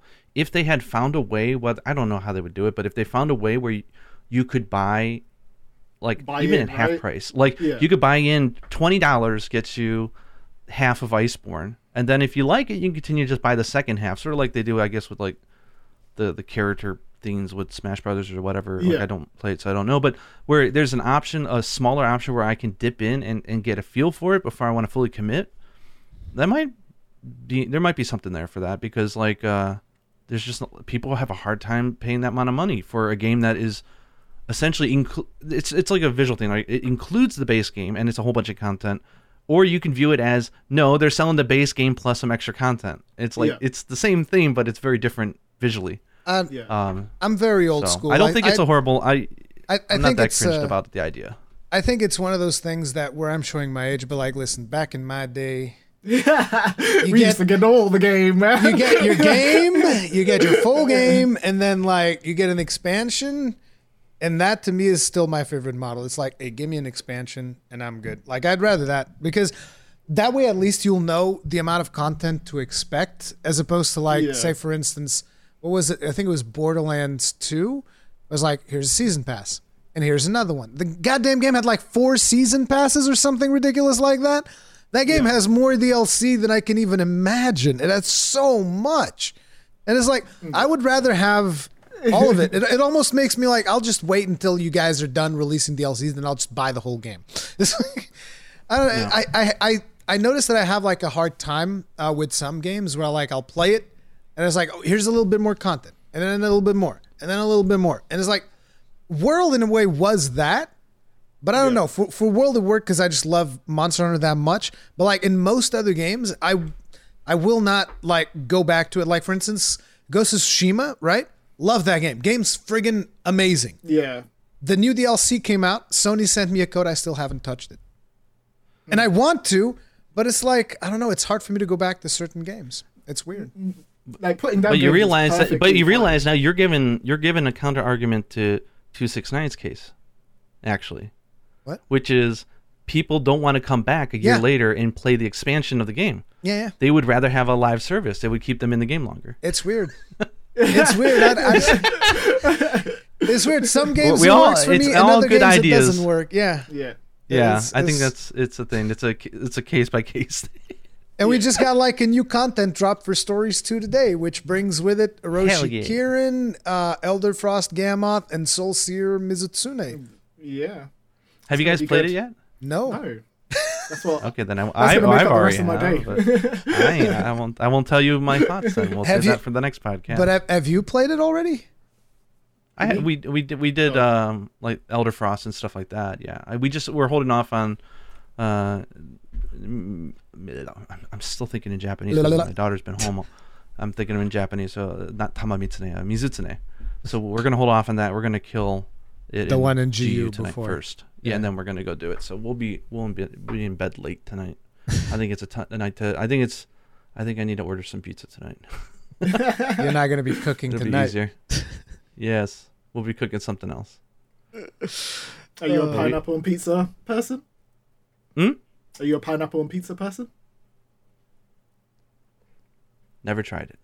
You've never tried it. No, no, Good no man. desire to try it. So, but Good I can't. man. That's why I like. no to desire hear. to try it, so I Don't- can't really say. Maybe it's I'm missing out on the most. Ama- it's like they say, like you know, like cockroaches or so, like some insects are like the most delicious things, and if you just close your eyes and you're, uh, I'm just not open to the idea. So No, not I don't not know. Maybe it's cockroaches. delicious. Definitely not cockroaches. So so two six. Are you gonna are you gonna slam pineapple on pizza? Are you really gonna do this? Are you a pineapple on pizza person? I am. I need to leave this podcast like right now. get, me out, get, get me out of here. Pineapple on pizza is delicious. Here's here's Wait, the wait. problem. Let let me explain to you what the problem is with pineapple on pizza. All right, it's because Yeah. The people that try pineapple on pizza and don't like it is because the the people who made their pizza they put some nasty ass bitter ass piece of garbage pineapple and then they're just like oh my god this tastes terrible. Yeah because they gave you a piece of trash pineapple. Like if you if you just eat a trashy pineapple it's gonna taste terrible. Same way that if you taste like bad meat on a pizza it's gonna taste terrible too. The secret is it has to be a good pineapple a good nice ripe uh, you know nice flavor and textured pineapple on a pizza is So, gorgeous so what you're saying is, if you are going to try the abomination, at least go to a good restaurant. it's not an abomination it's fantastic It's- But I, I will not- say here, Yeah. I live in Japan, and the amount of shit I see they put. I, sorry, I'm swearing a lot today. The amount of stuff, the you amount want of some green weird tea stuff. Kit they, Kat? no, they they they put fish eggs, tuna with mayonnaise all over Yeah, it, true. teriyaki. Like they have the most bizarre, disgusting pizza mix matches here. That pineapple and pizza is such a timid idea. It's like it's like cute almost. It's like oh I bet you oh could so probably exciting, buy. so exotic. I bet you could probably buy like a cockroach flavor Kit Kat. I wouldn't doubt it. Ew. Ew. But uh, we should we should we. I could talk to you guys forever, but we're, we're I think we're already co- coming up almost on two hours. So I think Yep. if there's any other subjects we want to hit, we should try it. We should probably dial in and hit those because I could see us chatting all damn day and then not Alright. letting you guys get to the DLC. So and I know one that question. uh, I know that um, two six nine, you have two time? six two six nine also wants to jump into stories too. So I'm going to give you the word two six. Anything that you want to bring up, floor is yours. Okay. So, I, I don't know how controversial this is, but I like being Here we go. So ask. Controversy! Whoop, whoop, Okay. whoop, the alarm. All right. So, how Yeah, do you feel comments. about the end game in Rise at the moment? And do you feel Capcom did the right thing?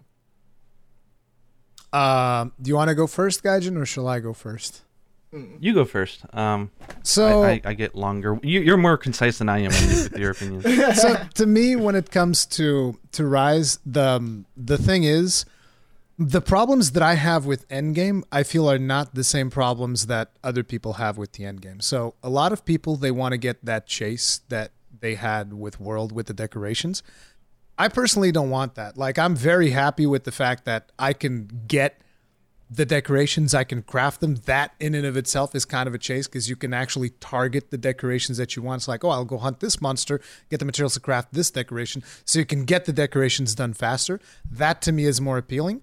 The charms is like i don't really see the charms as a big deal because you get a charm with two tier 2 sockets you're pretty much good to go for like 90% of the builds that you want to make. Like if you really want something completely crazy and out of the blue, sure you'll need a better charm, but like for 90% of the builds you get two tier 2 slots, you're pretty much set to go. So I like being able to just do the builds that I want and get the tools to do the builds. Yeah. The thing that I am missing is simply quantity of quests. It's not even the repeatability, it's the quantity. And not even just quantity of quests, but quantity of challenging quests. Because, like, most of the quests, you know, you go through the game and you just beat everything, and very few things will challenge you. Like a couple of apexes here and there will give you a couple of problems, but after a while, very few things will challenge you. But then you get these two latest quests that they did, which is like the the Apex Soulseer and not Soulseer, the Apex Mizutsune and Apex Zinogre and the two Rajang quest. That was amazing because those were actually more challenging because they tweak the values of the monsters. They're higher, they hit harder, they give you more thing. And to me, it's like just give me like a hundred of these and I'll be happy. That's all I want. Just give me like a hundred quests on this difficulty level, Yeah. and I'll be pretty happy. Like that's what I want. I just want more challenge because like I have all of these really powerful builds, and there's like two quests for me to go do that actually challenge these builds. right? So it's like the whole chase of the decorations or whatever. I i don't care that much for that. Like i actually when i went into world right and and i would go do um investigations the reason i liked investigations is because it was random. It's like oh here's uh it, it's not because of the random rewards. It's because it gives you interesting scenarios particularly as a streamer. It was cool. Like sometimes i'd see a really quirky quest and i'd be like oh this is a good one to put on stream. Like oh here's uh uh, a friggin' tempered tempered Rajang plus a silver Rathalos plus Yeah. I don't know something else ridiculous, right? And I'm like, let's go, and it's got one faint Let's see who gets the faint so that we can all laugh at you after you faint right? And you know, that was the interesting part of it. I never went uh, after a while. Like, sure, you grind decos for a while, but after a while, I wasn't going into tempered quest expecting to get a good decoration. Like, I gave up on that. It was it was never going to happen. I went into the tempered quest because they were fun and they were more challenging. So that's what I want. Like if I could get investigations and just give me random monsters with the potency of Rajang and Apex, Mizutsune and and Zinogre from these last two, I'd be pretty damn happy. Like I'm good. Yeah, just give me that. Nice. What about you, Gaijin? Okay, so I'll give you my essay. No, so I have uh, it's it's my my thoughts on it are a little complicated. I would say that there. Am I happy with the end game? There is no end game. Yeah. Um, Okay. I'm I feel confident in saying that, and that's not an insult. It's just there's no end game loop. There's you know it's like Monster Hunter 3 Ultimate didn't have an end game. Did I love the game to death? Heck yeah. Do I love Rise? Yes, but there are certain things about there being a lack of end game that are not good, and there's certain things that are good. It's a little weird. So, like one,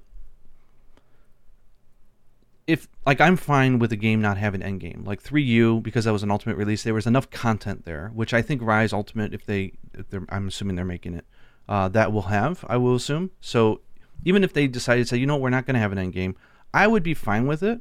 That being said, you know, there is a subsection of players who want to get a little bit more enjoyment out of the game, and I think that having an end game mechanic is a good thing in general.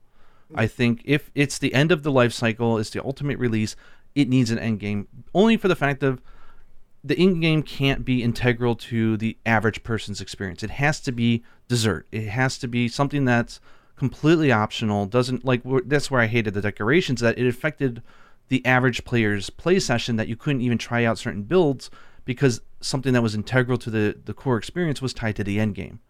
Where the actual end game of Iceborne I thought was great, like augments and stuff like you know like you can get little health augments and stuff. You don't need to do that. Like my daughter beat Fatalis without having many augments. Like it, it was just nice icing on the cake that you could engage with and get some extra stuff if you wanted that. And I think that's great. And I think it'd be great. I hopefully they'll find a way to do that for Rise Ultimate. Um, so I think an end. But that being said, I'll say, okay. So am I saying that the lack of an end game is a mistake? Yes and no. It's not the ultimate release, so I don't think that it needs it. It would have been better with one. However, Capcom does have a bad track record, in my opinion, when it comes to integrating endgame loops in the base game. Um, I am not a fan of how they did it in Monster Hunter 4 Ultimate. I think they hit the idea right where that that was the first time they ever did an end game, and I thought it was in that respect it was great. Guild quests were a great idea. It was a great way to keep people in the community active and playing and chasing stuff after the party was over. That was cool. But they committed to it in the base game, which meant that when they came out with the you guys didn't get Monster Hunter 4 in the West, but we had Monster Hunter 4 here in Japan before we had 4 Ultimate. I think and I they had guild que- with- Yeah, guild Art, quests yeah. were in that game, and it, it it basically what ended up happening is because they didn't want people to feel I'm putting words in Capcom's mouth here, my Yeah. assumptions. um, I'm assuming that they did, like, if you put an end game in the base game, right? You're almost by default committing to having to double down on that idea for the ultimate release, because you don't want people who played the base game who grinded the hell out of it for a thousand hours for that all to mean nothing. Like, if there was no guild quest in for ultimate, but there was in four, you're basically saying your effort, eh, you had fun for a year, but it, it's all gone now. Like, that would really piss off people. So you have to double down on the idea. Guild Quest kind of worked, kind of didn't work because they doubled down on it when it Ultimate came out, and it ended up being Monster Hunter, Shagaru, and Rajang. That was the game. That's all people played, and it, it just it didn't.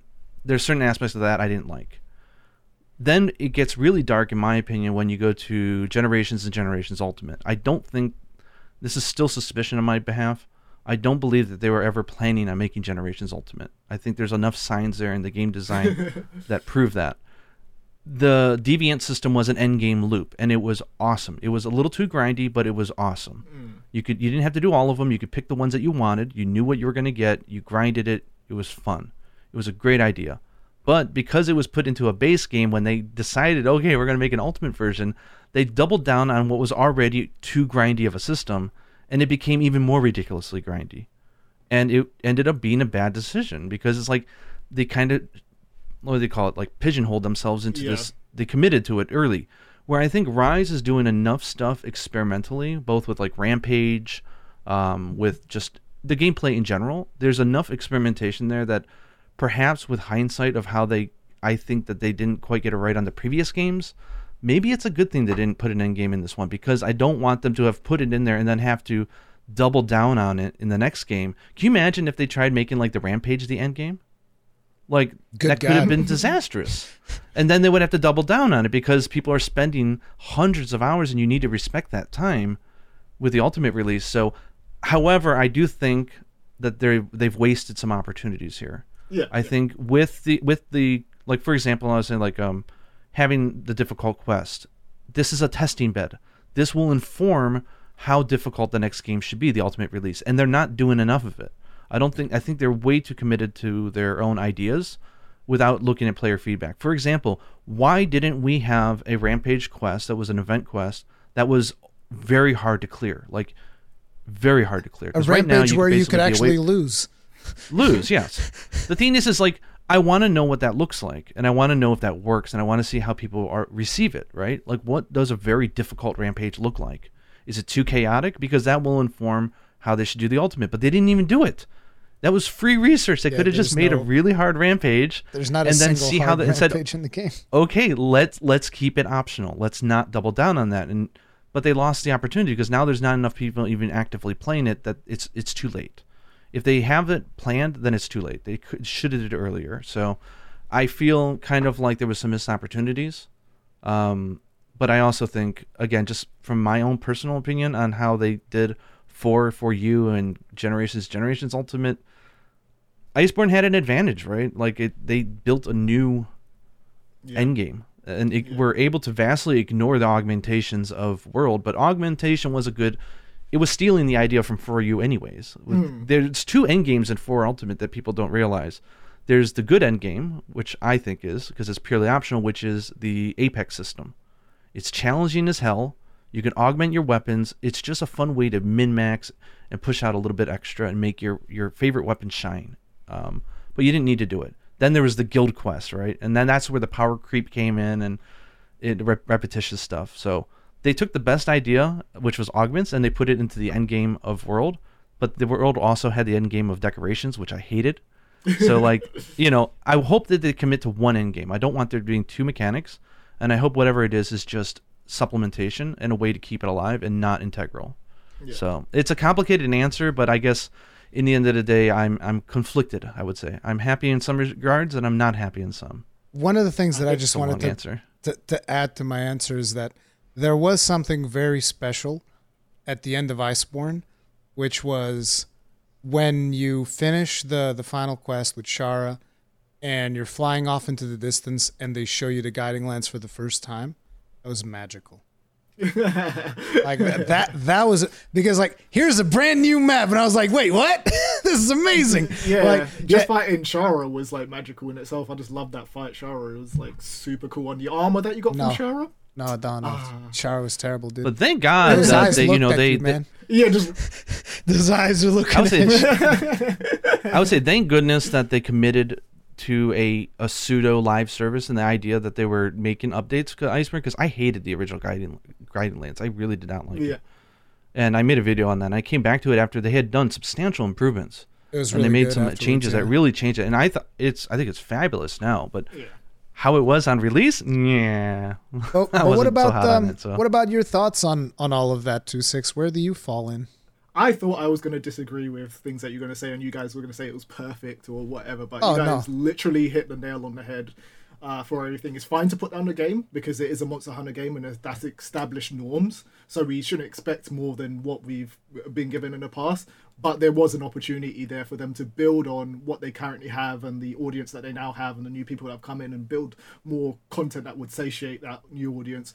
But I also think the scenario that we're in right now is a great scenario to be in because they got roasted for it. They're never going to do it again. Like, there's not going to be a Monster Hunter game without Endgame um, Yeah. in the future. So even if it's the base game, there's going to be that content that keeps Something, the audience yeah. engaged. And this is, I would rather have it on a game that has really good gameplay and we Hmm. really enjoyed it for a little bit rather than it being a game that we didn't enjoy the gameplay on and then it also had a bad end game that I feel like that would have been super damaging to Monster Hunter in, in Yeah. general.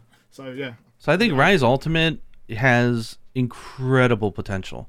Yeah. and I hope I hope if they take all the feedback that of all the things that they've hit and missed in the last few years and they apply it, we're in for a hell of a treat. If they don't, then we're in for a hell of a disappointment. We'll have to wait and see. but I have faith in the team.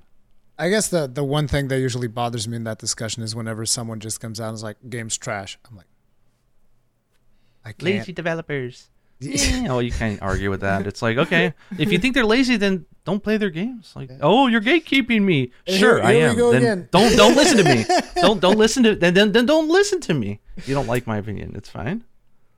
we're gonna have um, we're gonna have links to all things two six um, in the in the description of this video. I'm sure that you're going to be releasing probably even before the podcast goes live. You're probably going to be releasing some video on stories Yeah. too. So uh, do remember when this podcast say, goes like- live, check out uh, two six's channel uh, to make sure that you I watch. was gonna say the- you almost you you guys serve almost like an alternative to Twitter. If people just want to know what's going on in the world of Monster Hunter, you guys yeah. do a very good job of showing off the content. Mm-hmm. Um, where you don't have to f- follow on Twitter because Twitter is a landmine. You either like it or you don't. um, I love it, even though it's a love hate relationship. But Mm. uh, Here we go again. keep up the good work. I love you guys' stuff. So- No, no, this is a compliment. guys, I, I like- like the fact that you guys do that. yeah, I, I love you guys' content. Like Hurricane, first time I was like surprised. So you don't know how good of a guy this guy is. Yeah, this guy came used to like auto host us on Twitch, like without even knowing us and stuff like that. And that is such a big helpful when you're like you're streaming during Monster And streamers are really in general like precious of their viewers. So for a streamer to kind of um, host someone just automatically by like just doing it is just awesome. And Gaijin's just been there, just been a nice person the whole time. Like Alex absolutely loves him. Socks, uh, aka my cousin, uh, absolutely, absolutely loves him as well as well. And it's like been nice seeing not only you grow as a content creator from like not talking to uh doing talking and doing be- bigger videos and uh seeing Yuna grow as well. I remember like seeing pictures of when she's a kid now she's like Yeah. and she's playing like Monster Hunter it's like actually nuts. So yeah, it's, it's great being here. Yeah. Well, thank you. Uh, We're blessed. We have such a fun community with so, so many good people. Oh man, and it, it was it was uh, I actually, I think I helped you guys on your first extreme moth kill as well, if I if I'm remembering correctly during those uh those days. yep, yep. It was sick. That was my favorite fight, like of all time, like uh, in uh, Monster Hunter. So See, you got to play Final Fantasy 14. Do I though? Again, en- enough gun lance chilling. Yeah, because because we always fumble it because it's always awkward and there's this weird silence. I'm gonna give the final word to two six nine. So don't don't come go. to me for that one. Oh, you're gonna Alright, give it guys. to six. Not okay. So get ready do to six. Here, here it goes. You're gonna have to complete the sentence. I suck at this. Okay, everybody, stay strong, stay safe. And don't forget to like and subscribe to this channel because if you've been watching this content, it's been an absolutely great knowledge base for you guys to kind of really get engaged on what's happening in the Monster Hunter community. Um, if you want to catch any of the uh, channels on here, you can go to Gaijin's channel, and obviously you're already on Hurricane's channel, but you can visit my one because uh, I'm going to be doing some stories content for you guys in the uh, near future. So hopefully you guys enjoyed this uh, podcast. See you guys soon, hopefully, and uh, Gaijin and Hurricane will have the next podcast up for you soon. Bye bye. Yeah.